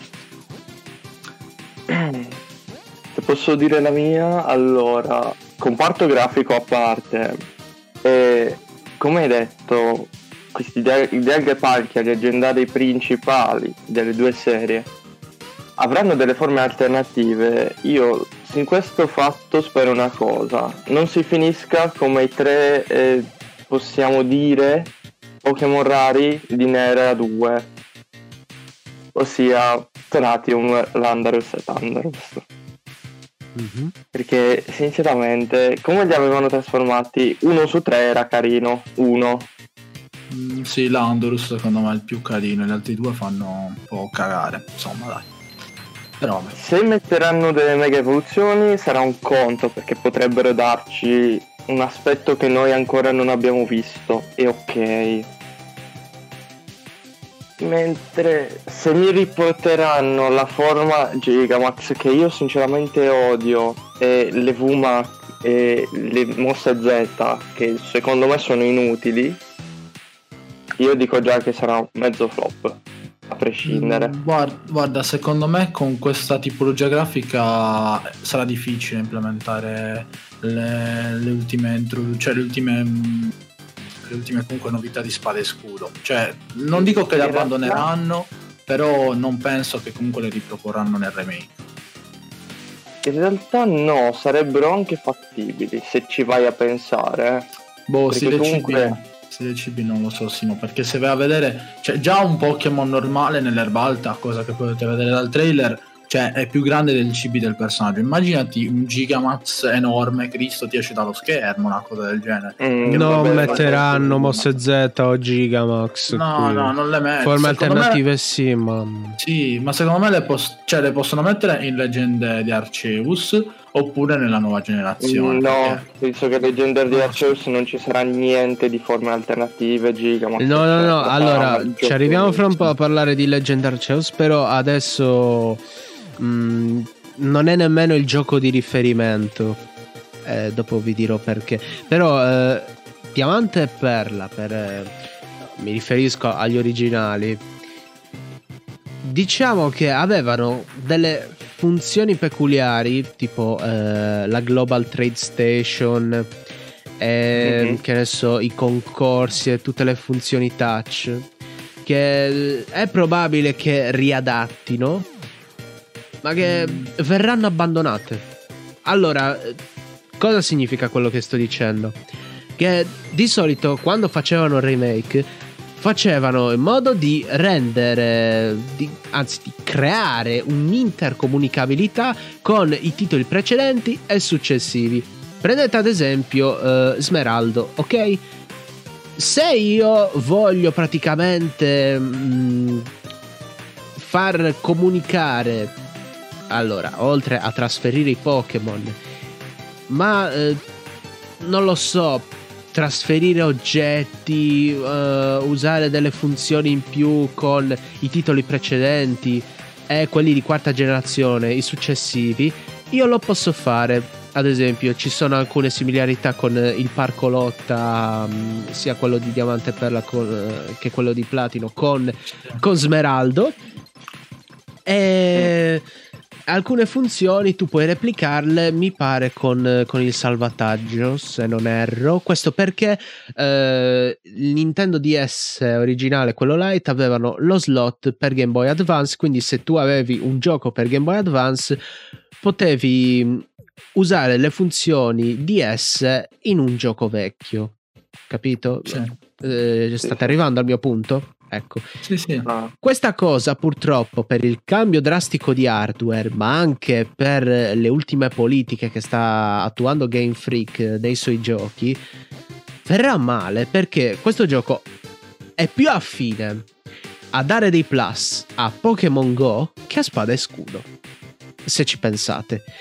Perché con eh, Spada e Scudo eh, le funzioni dei raid e anche le caratteristiche dei Pokémon. mm, non lo so. Secondo me non, non andranno tanto a genio con, con questo remake perché come diceva Teo dà più sapore di remastered. Eh, Sidonia aveva teorizzato mi pare che questo potesse essere un remake legato all'arco temporale alternativo di Pokémon che si è visto anche nell'episodio Z dove c'è un altro universo. Vabbè sappiamo che la minchiata dei multiversi è arrivata anche lì. Ma questo mi dà la sensazione che non lo sia questo mi dà la sensazione che sia un, eh, un remake a tutti gli effetti. Semplicemente un porting pigro dal DS. Gli metteranno una funzione online, ma sarà un titolo che servirà solamente come segnaposto. Eh, Ale, Ehm, però ti devo dire una cosa, per il momento, da quel che so e da quel che ho letto, eh, sarà non- abbandonato a se stesso. Eh, sì, sarà abbandonato a se stesso e non c'è per il momento una funzione online, quindi competitivo, tutte queste cose qua, per il momento non si sa nulla, però sicuramente un collegamento come hai detto tu con Pokémon Go o comunque un qualcosa così, o almeno non so, una GTS la potrebbero anche fare, però per il momento su Aspetta, scusa se ti interrompo, ma sai perché ti ho detto eh, che questo ha probabilità di diventare un gioco morto? Che sì, farà successo, sì, sì, ma sì. sarà a sé stante perché è già successo con Switch. Chi sta più giocando Let's Go Pikachu e Eevee? Chi? Nessuno. Nessuno. Eh. Se invece tu tornavi nel 3DS e giocavi ancora a Rubino Omega e Zaffiro Alpha e avevi Ultrasole e Ultraluna, tu se trasferivi i Pokémon, i Plus non solo li mantenevi, ma te li migliorava. Capito? Esatto. Quindi Sì, sì. giocare da una parte in una stessa piattaforma ti dà vantaggi nell'altra. Invece, Sì, se ma- tu dai vantaggi con eh, tutto un altro gioco, perché Pokémon Go è un gioco completamente differente, eh, la gente si aspettava che questi giochi mm, comunicassero meglio con spada e scudo. Cioè, mm, mi pare che l'unico trasferimento che abbiamo sia quello di base di home, in cui le statistiche, a quanto ne so, vengono alterate. Per adattarla al gioco. Sì, E cosa sì. dobbiamo fare? La stessa cosa quando dobbiamo trasferire Pokémon da diamante lucente per la splendente a spada e scudo, cosa che secondo me non succederà, visto che, ribadisco, saranno remake a sé stanti, serviranno a segno posto per dare senso a leggende Pokémon. Perché la scelta eh, ne- negli studi, anzi, le scelte negli studi erano due: o facciamo un remake fatto bene di diamante e perla, oppure ci azzardiamo a cambiare qualcosa. Ora, ora, ci hanno dato solo l'illusione di voler cambiare qualcosa con leggende Pokémon perché, udite, udite, eh, poi lascio finire a Teo. Eh, quando vedremo leggende Pokémon, quello sarà il futuro di Pokémon. Ecco, può continuare.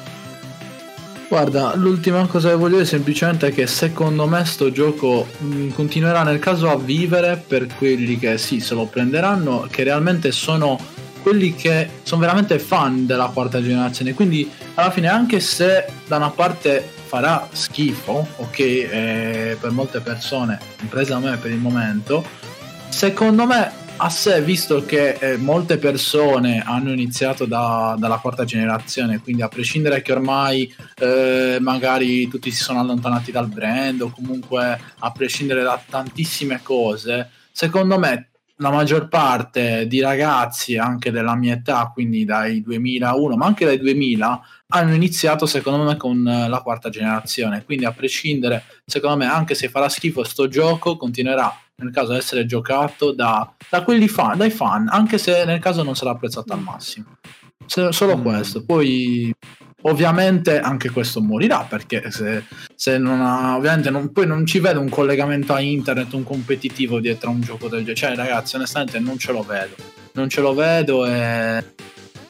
nulla. Ma non vedo neanche le mega evoluzioni in un gioco del genere, ma non per male. O poi le potranno anche mettere, ovviamente dobbiamo ancora vedere perché eh, uscirà a fine 2021.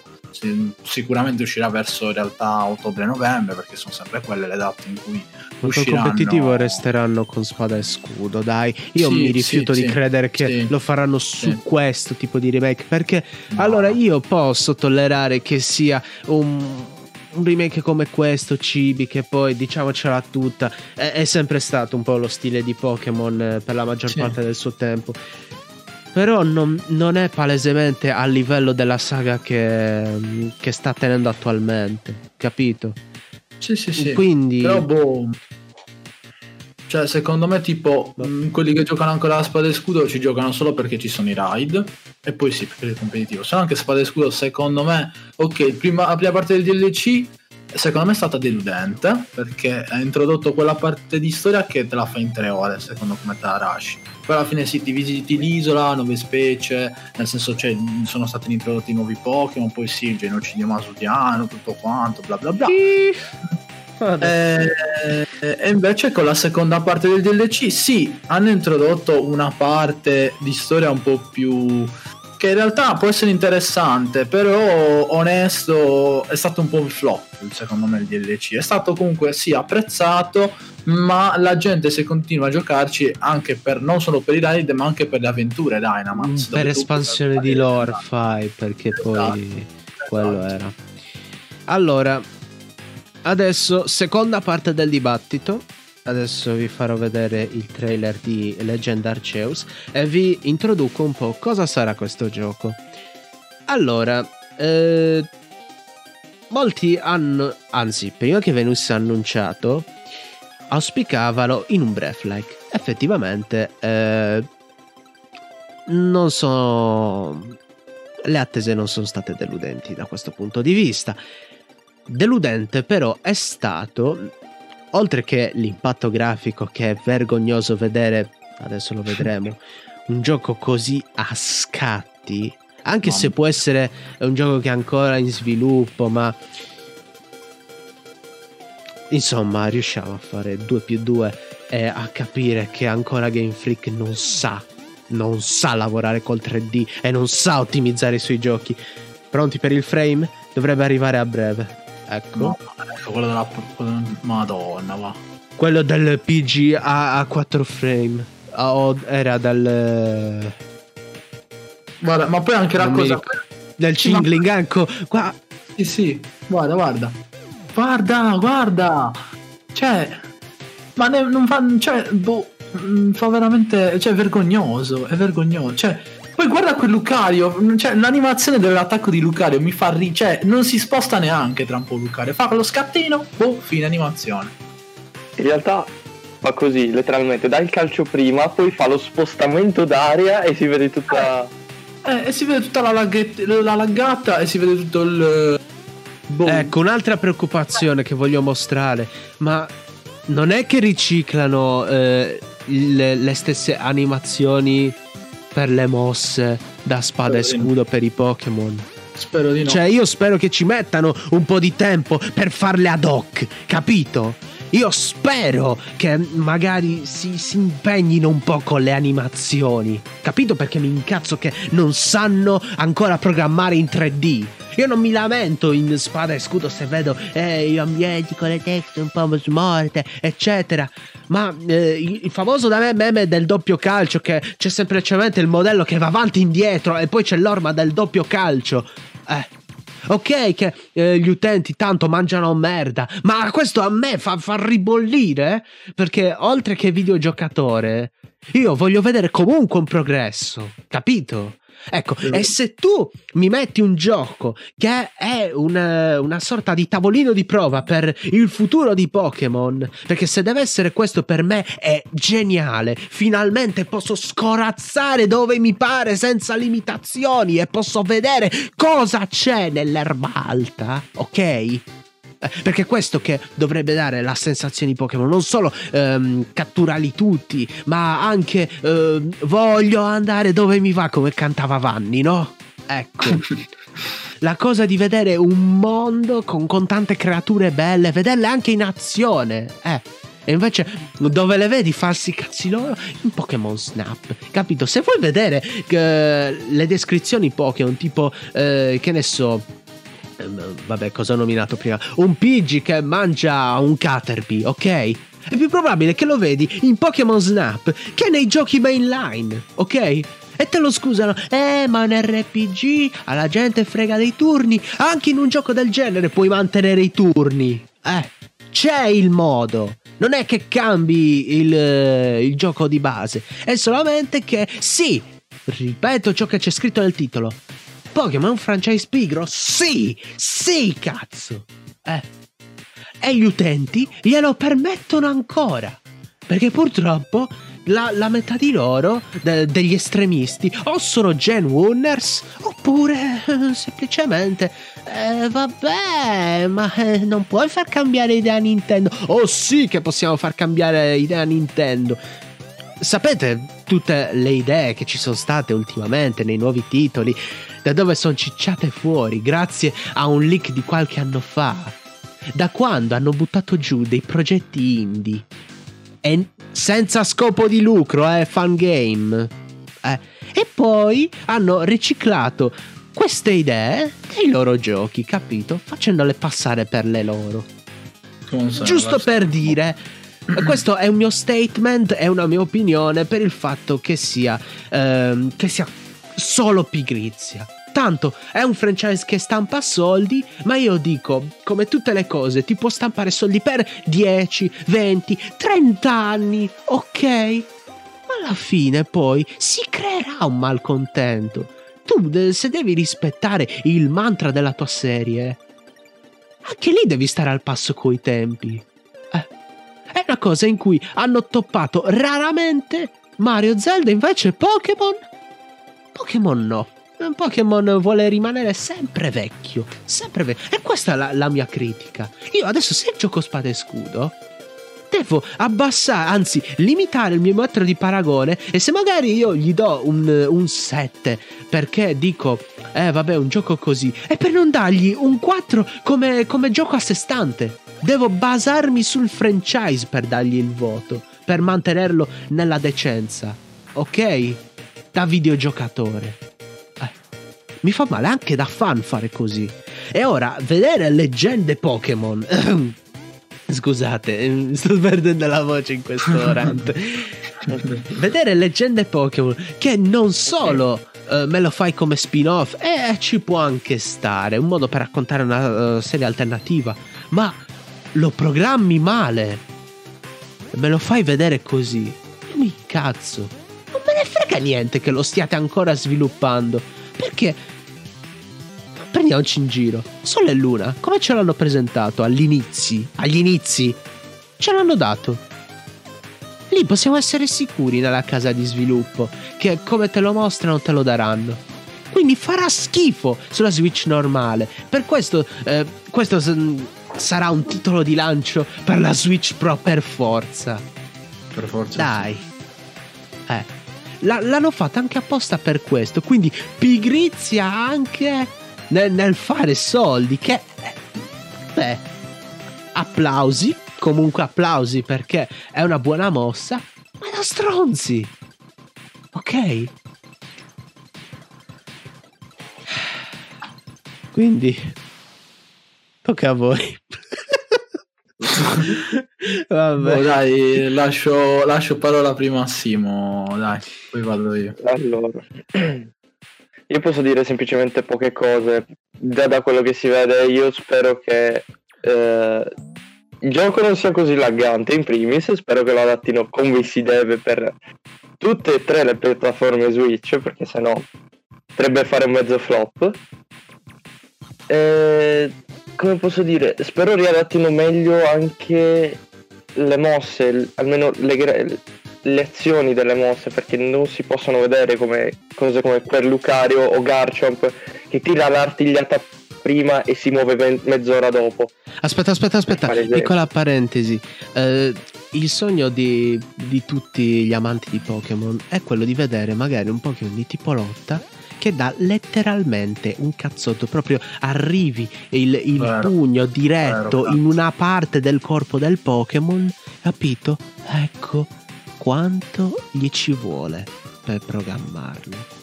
Un po', ok? Ma con uno studio, cioè solo uno studio grande, eh, ce l'avranno il tempo, ce l'avranno le risorse. Minchia. No.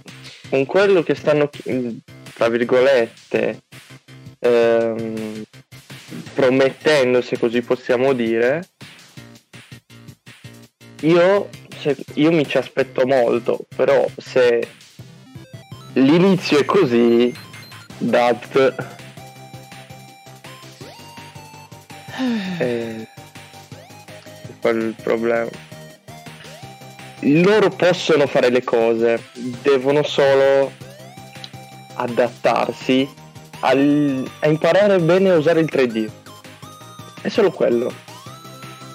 Sì, ma io penso anche una cosa, che se loro non sanno, non riescono a mettersi al passo, perché ormai ragazzi il futuro... Sì, il 2D si può sempre utilizzare, la gente lo apprezza, perché io sono, penso che sono tra quelli che lo apprezzano, cioè lo apprezzano ancora.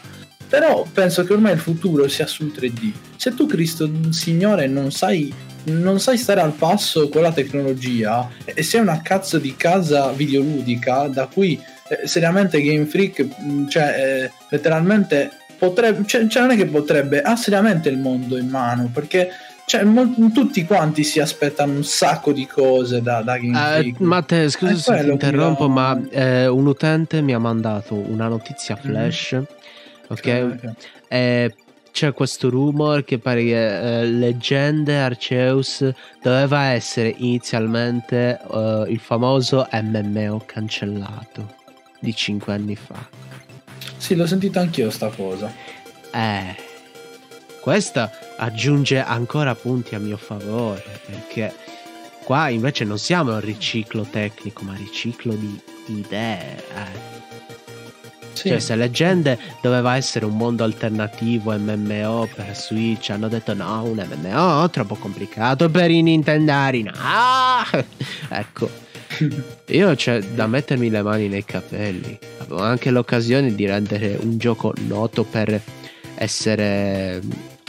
cioè, per avere tra i suoi maggiori esponenti una barriera d'accesso abbastanza alta, potevano renderla semplice e far capire che un genere come gli MMO un po' potevano ricalcare la storia di Pokémon, capito? Agli inizi, quando è uscito, eh, sono usciti Rosso, Verde e Blu, erano degli RPG atipici, ma nella loro struttura, seppur programmati col culo, ehm, erano più semplici, ok? Capivi immediatamente quello che dovevi fare. Se prendevi un Final Fantasy Legends sempre su Game Boy, eh, ti veniva un po' difficile e dovevi già capire l'immaginario fantasy JRPG. Dovevi essere già nell'ambiente, cogliere al volo le meccaniche. Con Pokémon invece è immediato, capito? Sono riusciti a rendere più semplice un genere di gioco. E potevano farlo anche come MMO. Invece qui la mia paura più grande è questa. Stanno usando qualcosa di nuovo. Eh? E il rischio di mandare tutto a fanculo riciclando roba è alto, è alto. Ora, l'unica cosa su cui non sbaglieranno secondo me sarà la storia, perché eh, vabbè, ovvio che sarà il focus principale, ma sarà necessario anche per costruire appunto eh, i titoli futuri. Perché ricordiamo, è mainline questo titolo, eh? Non è uno spin-off. Mm. Sì. Non è che ho detto banco di prova, eh, il banco di prova può essere anche nella serie principale, già, già non si tirano indietro con, con, i rischi, però... Sì, sì. Un po' me cago addosso. Allora, mm. vogliamo sbollentarci un po'? Oh, io voglio dire soltanto le ultime due cose, cioè alla fine, mh, mm, come stavo dicendo, per me, eh, allora, questo gioco eh, è fatto che anche perché per provare qualcosa di nuovo, secondo me, a prescindere, e per andare verso un nuovo. cioè una nuova era di Pokémon. Io spero che questa cosa però venga e verrà poi anche ottimizzata. Infatti, secondo me, questo gioco verrà rimandato, uscirà nel 2022. Eh, me lo auguro per loro. Quando deve uscire Switch Pro? Nel 2022. Usciranno insieme. Non lo so, vedremo, vedremo. Eh, eh, secondo me questo gioco qua a livello di storia è molto importante perché tutti i fan comunque di quarta generazione o comunque che si attendevano il remake eh, diciamo che si sono sempre chiesti un approfondimento su Arceus come leggendario ma a sé eh, tutta, la lore di, mh, tutta la lore così di, di Pokémon Diamante e Perla che comunque è, ha sempre interessato molto però non si è mai andato cioè non si è andato vabbè non so, sto più a parlare vaffanculo. Cioè non si sono, non non si sono più non si sono più come posso dire interessati a riprenderla. Infatti per tutti questi anni non si è più saputo un cazzo non ne hanno più riproposti non, non hanno più parlato di Arceus, di Arceus, come lo vogliamo chiamare, cioè mh, andiamo a parlare a livello anche di potenza di Pokémon, cioè ormai con Parte le mega importantissima. Esatto, cosa, cosa importantissima infatti, che ormai molti Pokémon, anche un semplice eh, Rayquaza con la Mega, romperebbe il culo ad, ad Arceus ragazzi, che Arceus teoricamente è il dio dei Pokémon, eh, io eh, dico, qua hanno la possibilità di spiegare Eh, come viene esatto. depotenziato un Pokémon Esatto. una volta catturato e reso umanizzato. Esatto, quindi, quindi secondo me loro hanno preso la palla al balzo e dire vabbè il remake facciamolo come una remastered proviamo a fare questo nuovo progetto proviamo un po' a vedere come andrà. Ovviamente spero lo ottimizzino perché se no se non lo dovranno ottimizzare io madonna mi incazzo di brutto eh, anche perché l'idea è veramente bella. E poi altra cosa fantastica che almeno qua parlano infatti della storia di Arceus. Quindi qua finalmente capiremo bene quello che dovremmo capire. Quindi io spero che la storia sia fatta bene perché è quello che sarà il punto di forza non solo l'open world e fare il cazzo che vogliamo perché è quello che comunque sì eh, si è sempre voluto fare su Pokémon e non il classico vai a battere la palestra diventi il campione catturali tutti e cazzi e mazzi Ma ripeto, anche quello, eh, c'è il mantra del- della palestra, lega, eccetera. Può rimanere per sempre per me. Basta che eh, ti, ti facciano sentire, cioè ti immergano, ti continuino a immergere. E dopo un po', se diventa abitudinario ehm, un gioco, e alla fine inizi a perdere quel senso di immersione perché dici ah nuovo Pokémon è un po' un aggiornamento gli mettono è un po' la nuova storiella i nuovi, i nuovi mostriciattoli eccetera uno si stanca Pokémon è, è il franchise che ad ogni titolo ti fa dire wow per le stronzatine eh? Che Sì. già mi farebbe incazzare, ma non ci riesce, appunto perché quelle stronzatine me le ha sapute sempre presentare bene e a dargli sempre senso e contesto. Qua invece no.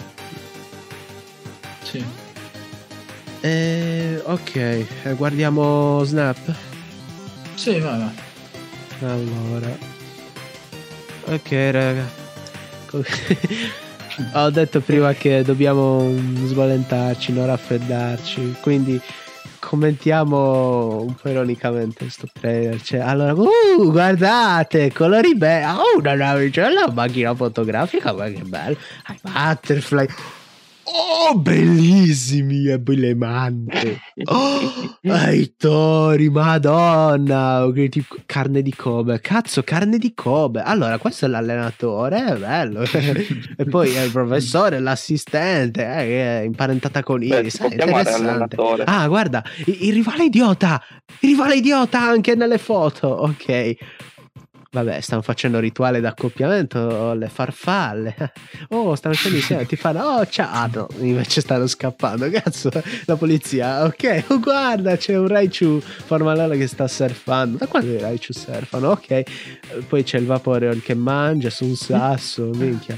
Perché queste cose, ripeto, non posso vederle nel gioco originale? Tipo, descrizione del Pokédex. Guarda, te in realtà vedo una mela e la mangia.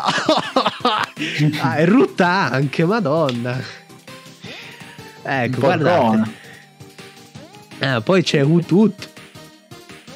Ah, è felice di fare Utut. Non è che come tutti i gufi ti fa cagare sotto la notte. Tipo, oh, vaffanculo. tipo così. Guarda, guarda. Anche i cigni di notte seguito dai, dai bambini. Oh, non posso dirlo su Twitch.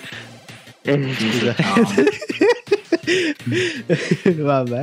Eh, vabbè, qua si sta allenando, ok.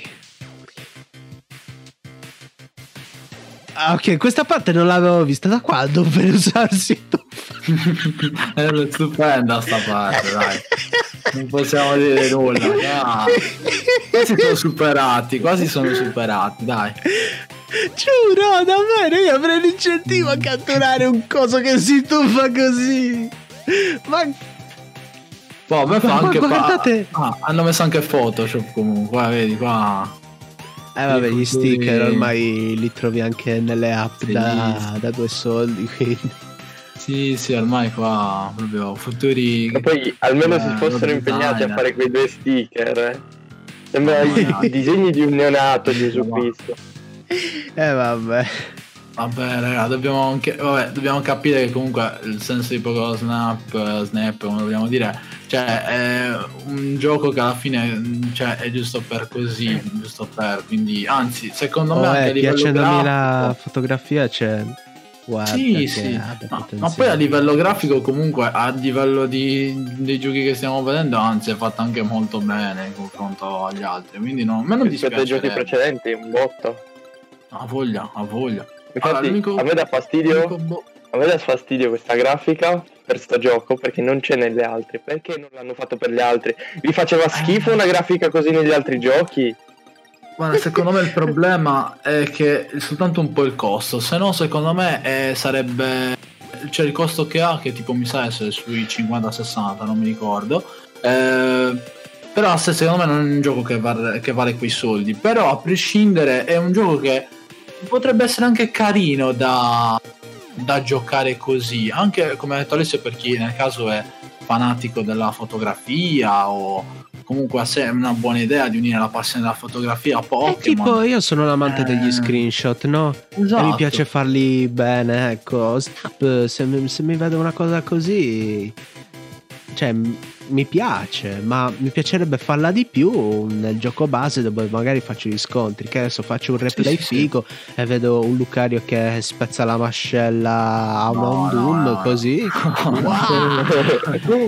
No, no, no. E ci faccio un montaggio come quelli che fanno per eh, cosa per Counter Strike Go, tutti i tamarri che fanno tutta con la musica ah, tipo MV, capito?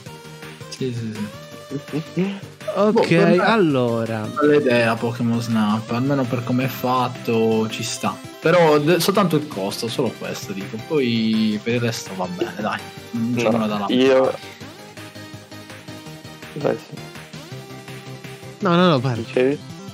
Ah. Ah, Io dico solo che a me dà fastidio quella cazzo di grafica perché è fatta troppo bene e gli altri due giochi sono mezzi di merda come grafica. Mi dà fastidio solo quello. Non è Se lo avessero stesso- implementato per vendere merchandise, capisci? Vendiamo le Esatto, cose più cute, esatto. facciamo meglio le cose più cute. Che non è sbagliato parlando di marketing, ma eh, tradisci ancora una volta lo zoccolo duro. Eh, quelli che vogliono vedere il meglio nel mainline. Eh, Sì. Ma poi Io vorrei- io mi dico No, no, no, questo. Vai, sì. Mhm. Vai, vai. Potevano aggiungere sta funzione sul 4, sul, sul remake del quart- della quarta gen. Molto semplicemente, come una cosa a parte. Facevano in questa grafica? Sì, ma purtroppo no. No, cioè, Eh, no, con quella cibi no, grazie. Con, con questo, proprio con una grafica Beh. così, fatto così bene. Ok, Boh. eh, raga, adesso siamo arrivati alle ultime battute. Dobbiamo parlare di quattro giochi. Anzi, dobbiamo mostrare in vetrina quattro giochi. E questi quattro giochi inizialmente volevo renderli come un'anticipazione di aprile, ok? E dirvi, guardate, ad aprile uscirà questo, uscirà questo, uscirà questo. Bello, cosa ne pensate? Bello. No, andiamo a ritroso, perché andiamo sul sicuro.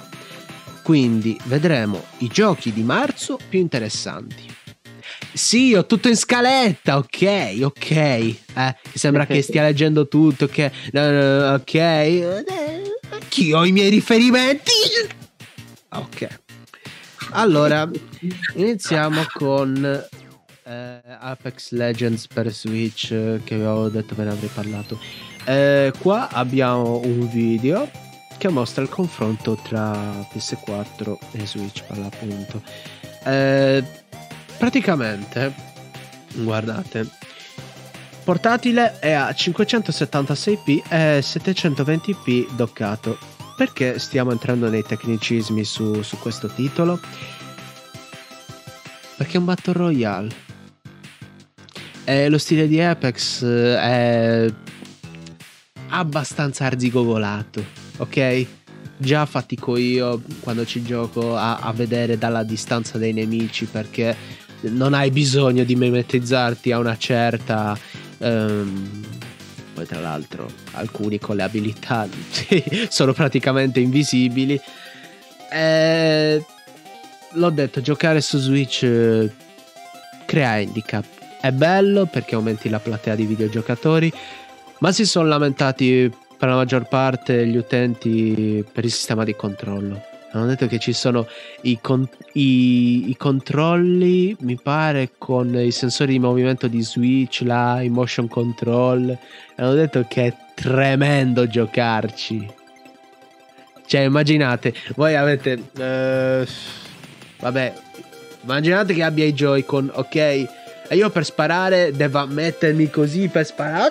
Ora non so come sono i controlli alternativi, però era ovvio che fossero scomodi. Ma non è questo il vero motivo per cui si stanno lamentando. È per il crossplay.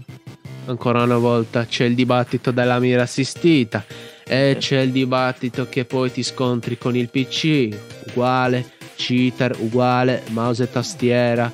E c'è- adesso però vanno contro persino al crossplay con eh, quelli di console. Quelli che stanno sulle console. Perché ci vedono meglio. Cioè, davvero. Questo gioco è come mettersi e togliersi gli occhiali. Eh. Quindi non ho altri commenti da fare su questa versione. Voi? Io non voglio commentarlo perché va a finire male. Non voglio esprimere. Lascio stare, meglio così. Non siete Io, tanto amanti dei Battle Royale. Ah, anche, anche, anche quello. L'ho giocato quando era uscito all'inizio su PS, era anche carino. Poi, boh, sinceramente lo stanno facendo diventare un po' come Skyrim. Cioè, Quindi- solo perché lo rilasciano... Nel senso che tra un po' te lo danno anche per Nintendo DS se continuano. E vabbè, dai, sì. Beh, oh, guarda che è basato sul Source, eh. Tu ci Su- scherzi, tu ci scherzi. Eh. vabbè, sì, Half-Life certo. 2 già ci gira ovunque adesso. Eh, appunto. Quindi Apex non, non manca tanto da quel punto di vista. Va bene, passiamo al prossimo titolo, se, sempre se trovo il cursore.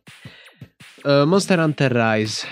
Ecco. Uh, qua c'è un po' di Rosic perché Porca puttana, porca. Non posso giocarlo. È mi Eh, Io posso io- giocare il World, però Eh, non è crossplay. mannaggia. No, già. eh. Quanto servirebbe il crossplay Monster Hunter, cazzo? Eh, tanto, tanto. Ma nessuno perché- si lamenterebbe. Ma sì, ma perché alla fine c'è. mm, Boh. Cioè, boh, che la, cioè, chi si la cooperativa.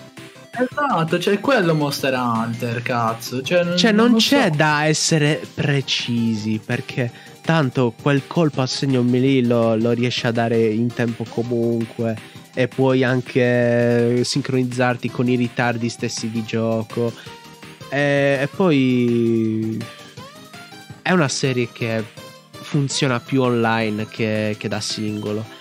E permettere di, di giocare tutti insieme appassionatamente. Ma se posso dirlo, Monster Hunter è fatto apposta per giocare online. È perfetto. Esatto. Ma già questa cosa si vede nel World, ragazzi. Nel World, io ve lo dico sinceramente, giocato da solo, dopo due, due- anche dopo 10 minuti massimo, ti, cioè, ti, boh, ti sta scendendo il latte ai coglioni. Non ce la fai. Bello il World, è uno dei migliori, cioè, se non il migliore, anche se Rise, porca troia, sta entrando proprio a, a, proprio a maniera duratura, eh, che è veramente bello. Il problema sta che è un gioco che, vabbè, non è neanche un problema, anzi, è il lato di forza di Monster Hunter che devi giocarlo in cooperativa. Perché se no No, annoi. ma la cosa è che allora eh, io mi lamento perché purtroppo non trovo italiani, visto che non tutti giocano su Xbox, su PC. Poi non so se, se è ancora vivo su Steam. È, è molto più vivo su, su PlayStation per, per questioni di affiliazione di Io me lo volevo prendere. Ma sempre per questioni di affiliazione di brand, io non capisco perché deve essere esclusivo per Switch. Perché? Mm, Cioè, sinceramente, non, non lo so. Allora, se posso dire, io ci avrei accettato una, un'esclusiva temporanea, tipo lo facciamo uscire prima per, per Switch, perché comunque magari hanno pagato, che cazzo ne so. Però poi lo facciamo uscire anche per gli altri titoli, così ci guadagniamo comunque. Vabbè, magari ci, andiamo, ci guadagniamo di più. Eh, ci stavo Momento pensando. No, ma raga, per il momento secondo me è un'esclusiva, sì, però... ehm, cioè, per il momento comunque non dico che uscirà per PlayStation, ma forse più avanti. Mm, non potrebbe credo. Potrebbe succedere almeno per PC, secondo me, magari più avanti sì. PlayStation non lo so.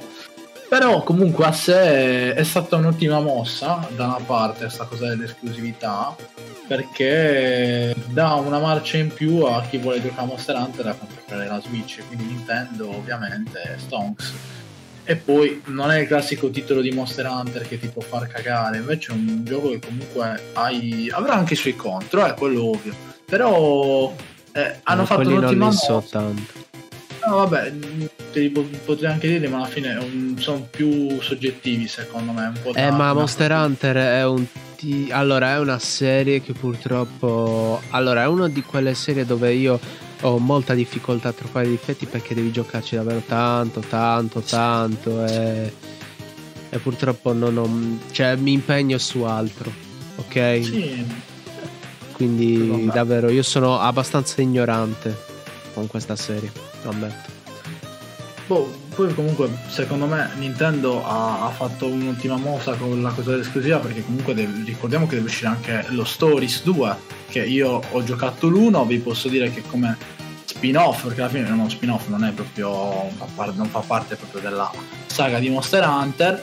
eh, eh, vi posso dire che è molto, è molto carina come idea. L'1 è stato molto carino, il 2 a livello di grafica per il momento dai trailer sembra abbastanza fatto bene, quindi già che hanno un'esclusiva su Rise più lo Stories, questo per i fan di Monster Hunter eh, implica comprare assolutamente la Switch.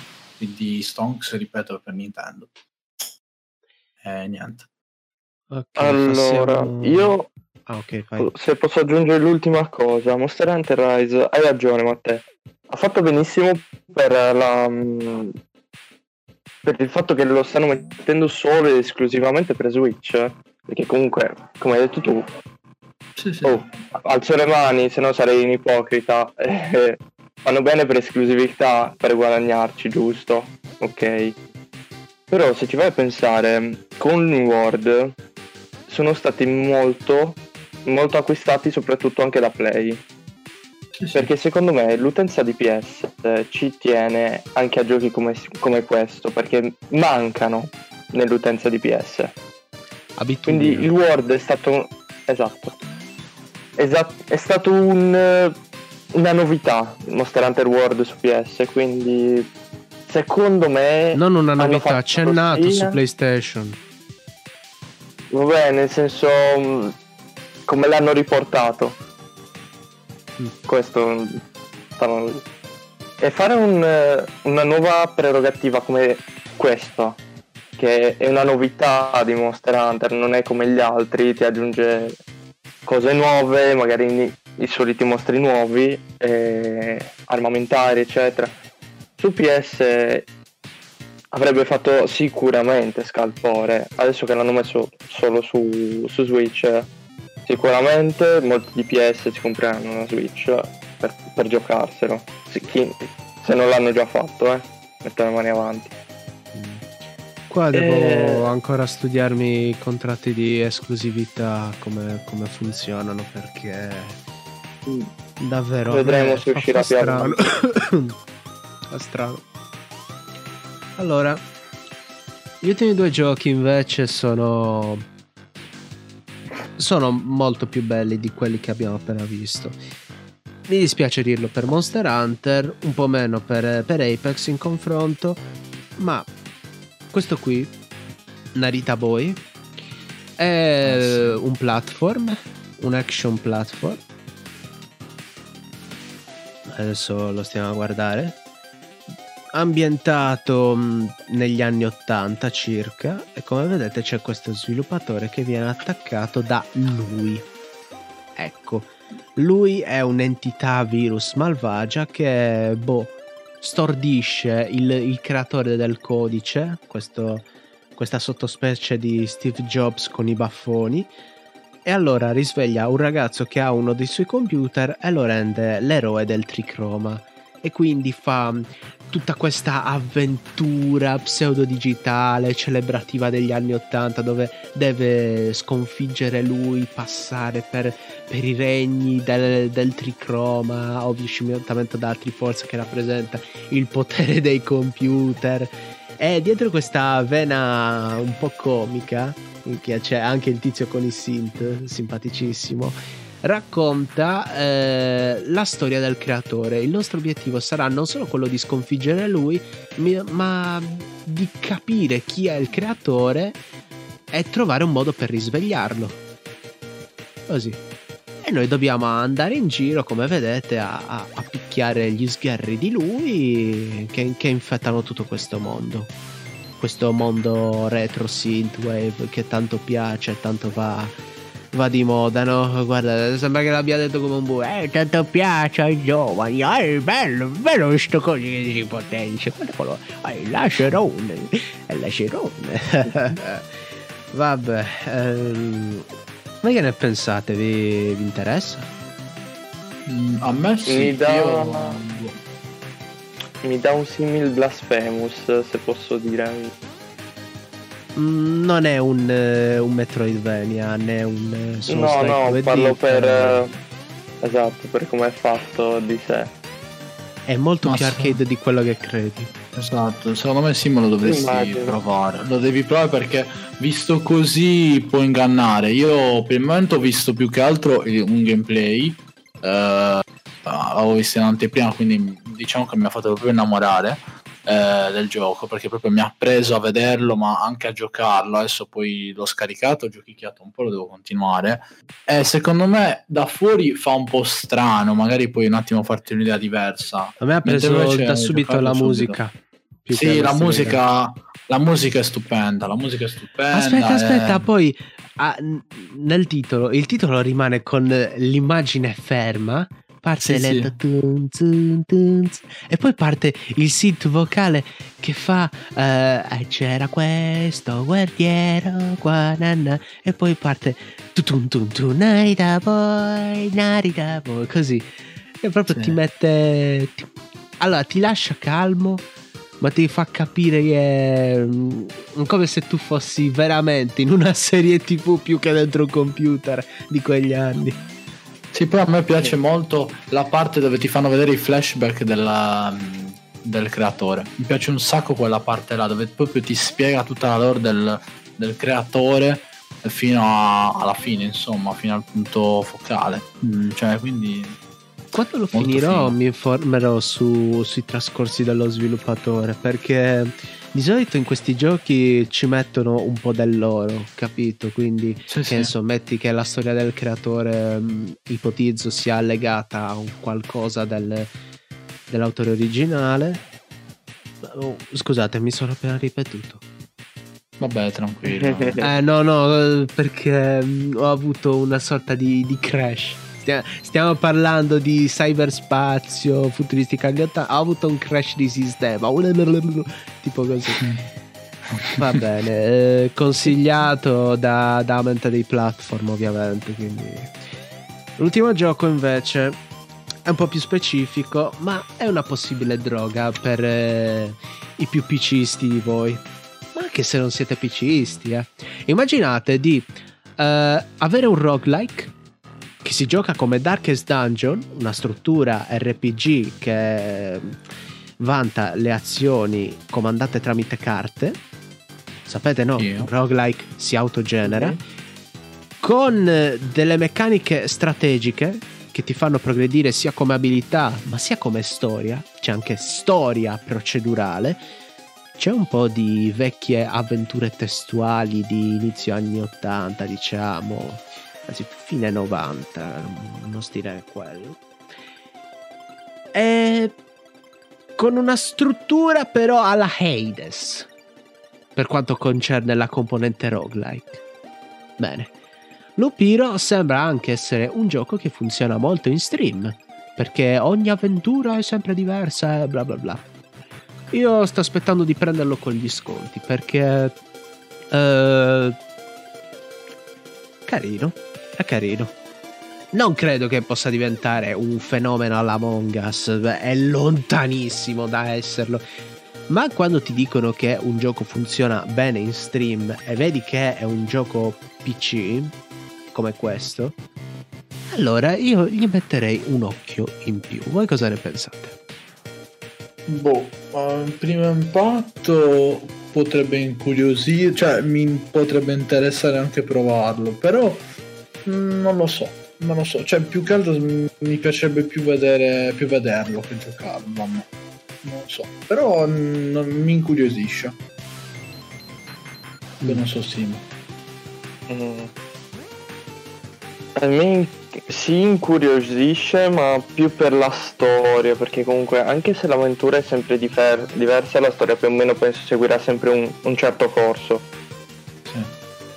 Tra, fra virgolette. eh, Beh, a vederlo sembra il classico cavaliere che va boh, nei dungeon fantasy, così. Non so cosa aspettarmi, sinceramente. Anzi, secondo me magari c'è uno stereotipo qualcosa del genere. Ciò che renderà bene la trama saranno, che ne so, delle carte speciali inaspettate, ti rivelano qualcosa nel frattempo. C'è anche Darkest Dungeon a una certa funzionava così, eh. Cioè ci rivedo Mhm. troppo in, in questo ti- in questo titolo di Darkest Dungeon. Qualcuno potrebbe dire, eh, ma poi come giocabilità è ben lontano. mm. No, non vi fate ingannare. Ma vabbè, Lupiro consigliato, come ripeto, stanno per arrivare gli sconti primaverili, mi pare. E... dai, se scende a 5 euro, dategli una chance. Bene, stiracchio. Allora, aspetta.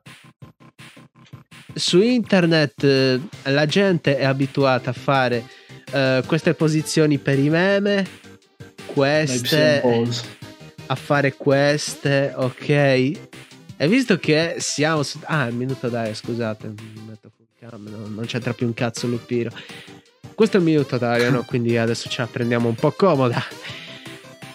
E guardate, io propongo di fare questa nuova posizione. Aspettate, eh. Molta paura. Mm, No, Ok. no, le stai buono.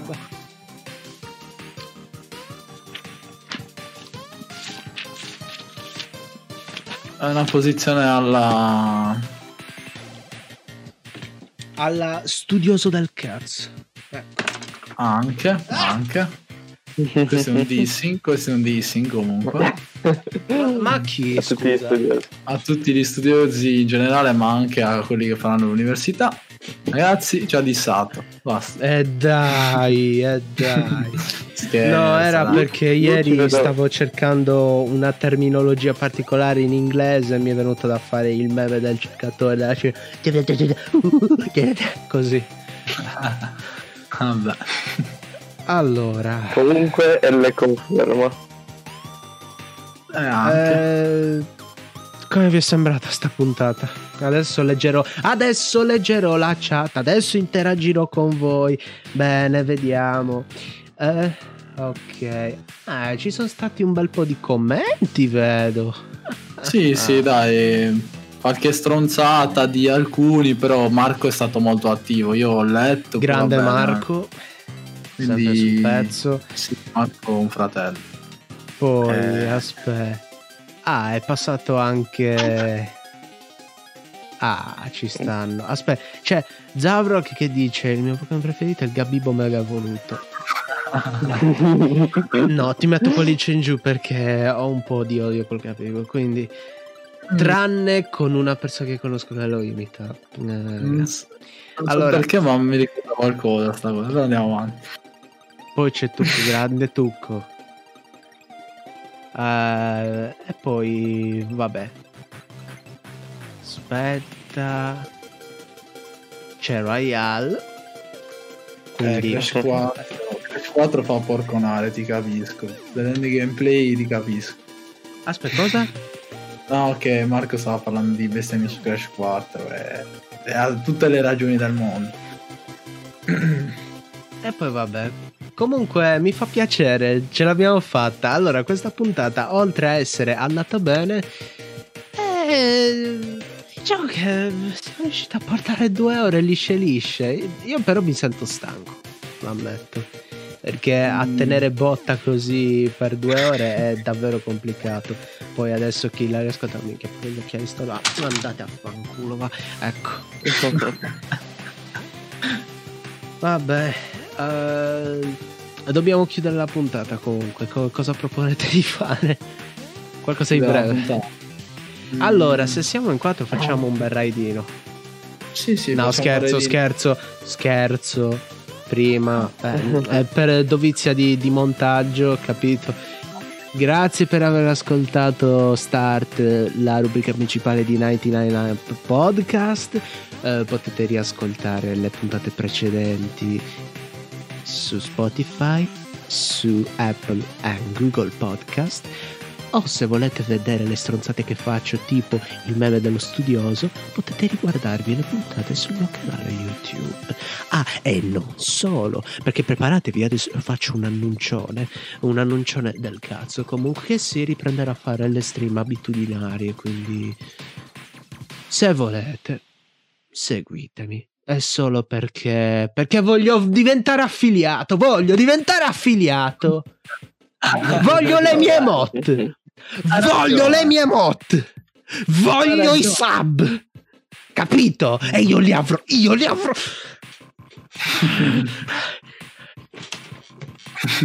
De- de- devo spaccare qualcosa. No, ma hai ragione, hai ragione. Sub, le mod, tutto, ragazzi. Tutto, tutto. Capito? Capito? Perché io sto vedendo che mm, magari, vabbè, All Gen lo posso perdonare come podcast videoludico. Va bene. Ma i podcast delle testate giornalistiche, adesso che sto partendo con i dissing, sono pallosi, non sono accesi come questo. Ok? Avete capito? Eh, noi qua de- distruggiamo tutto.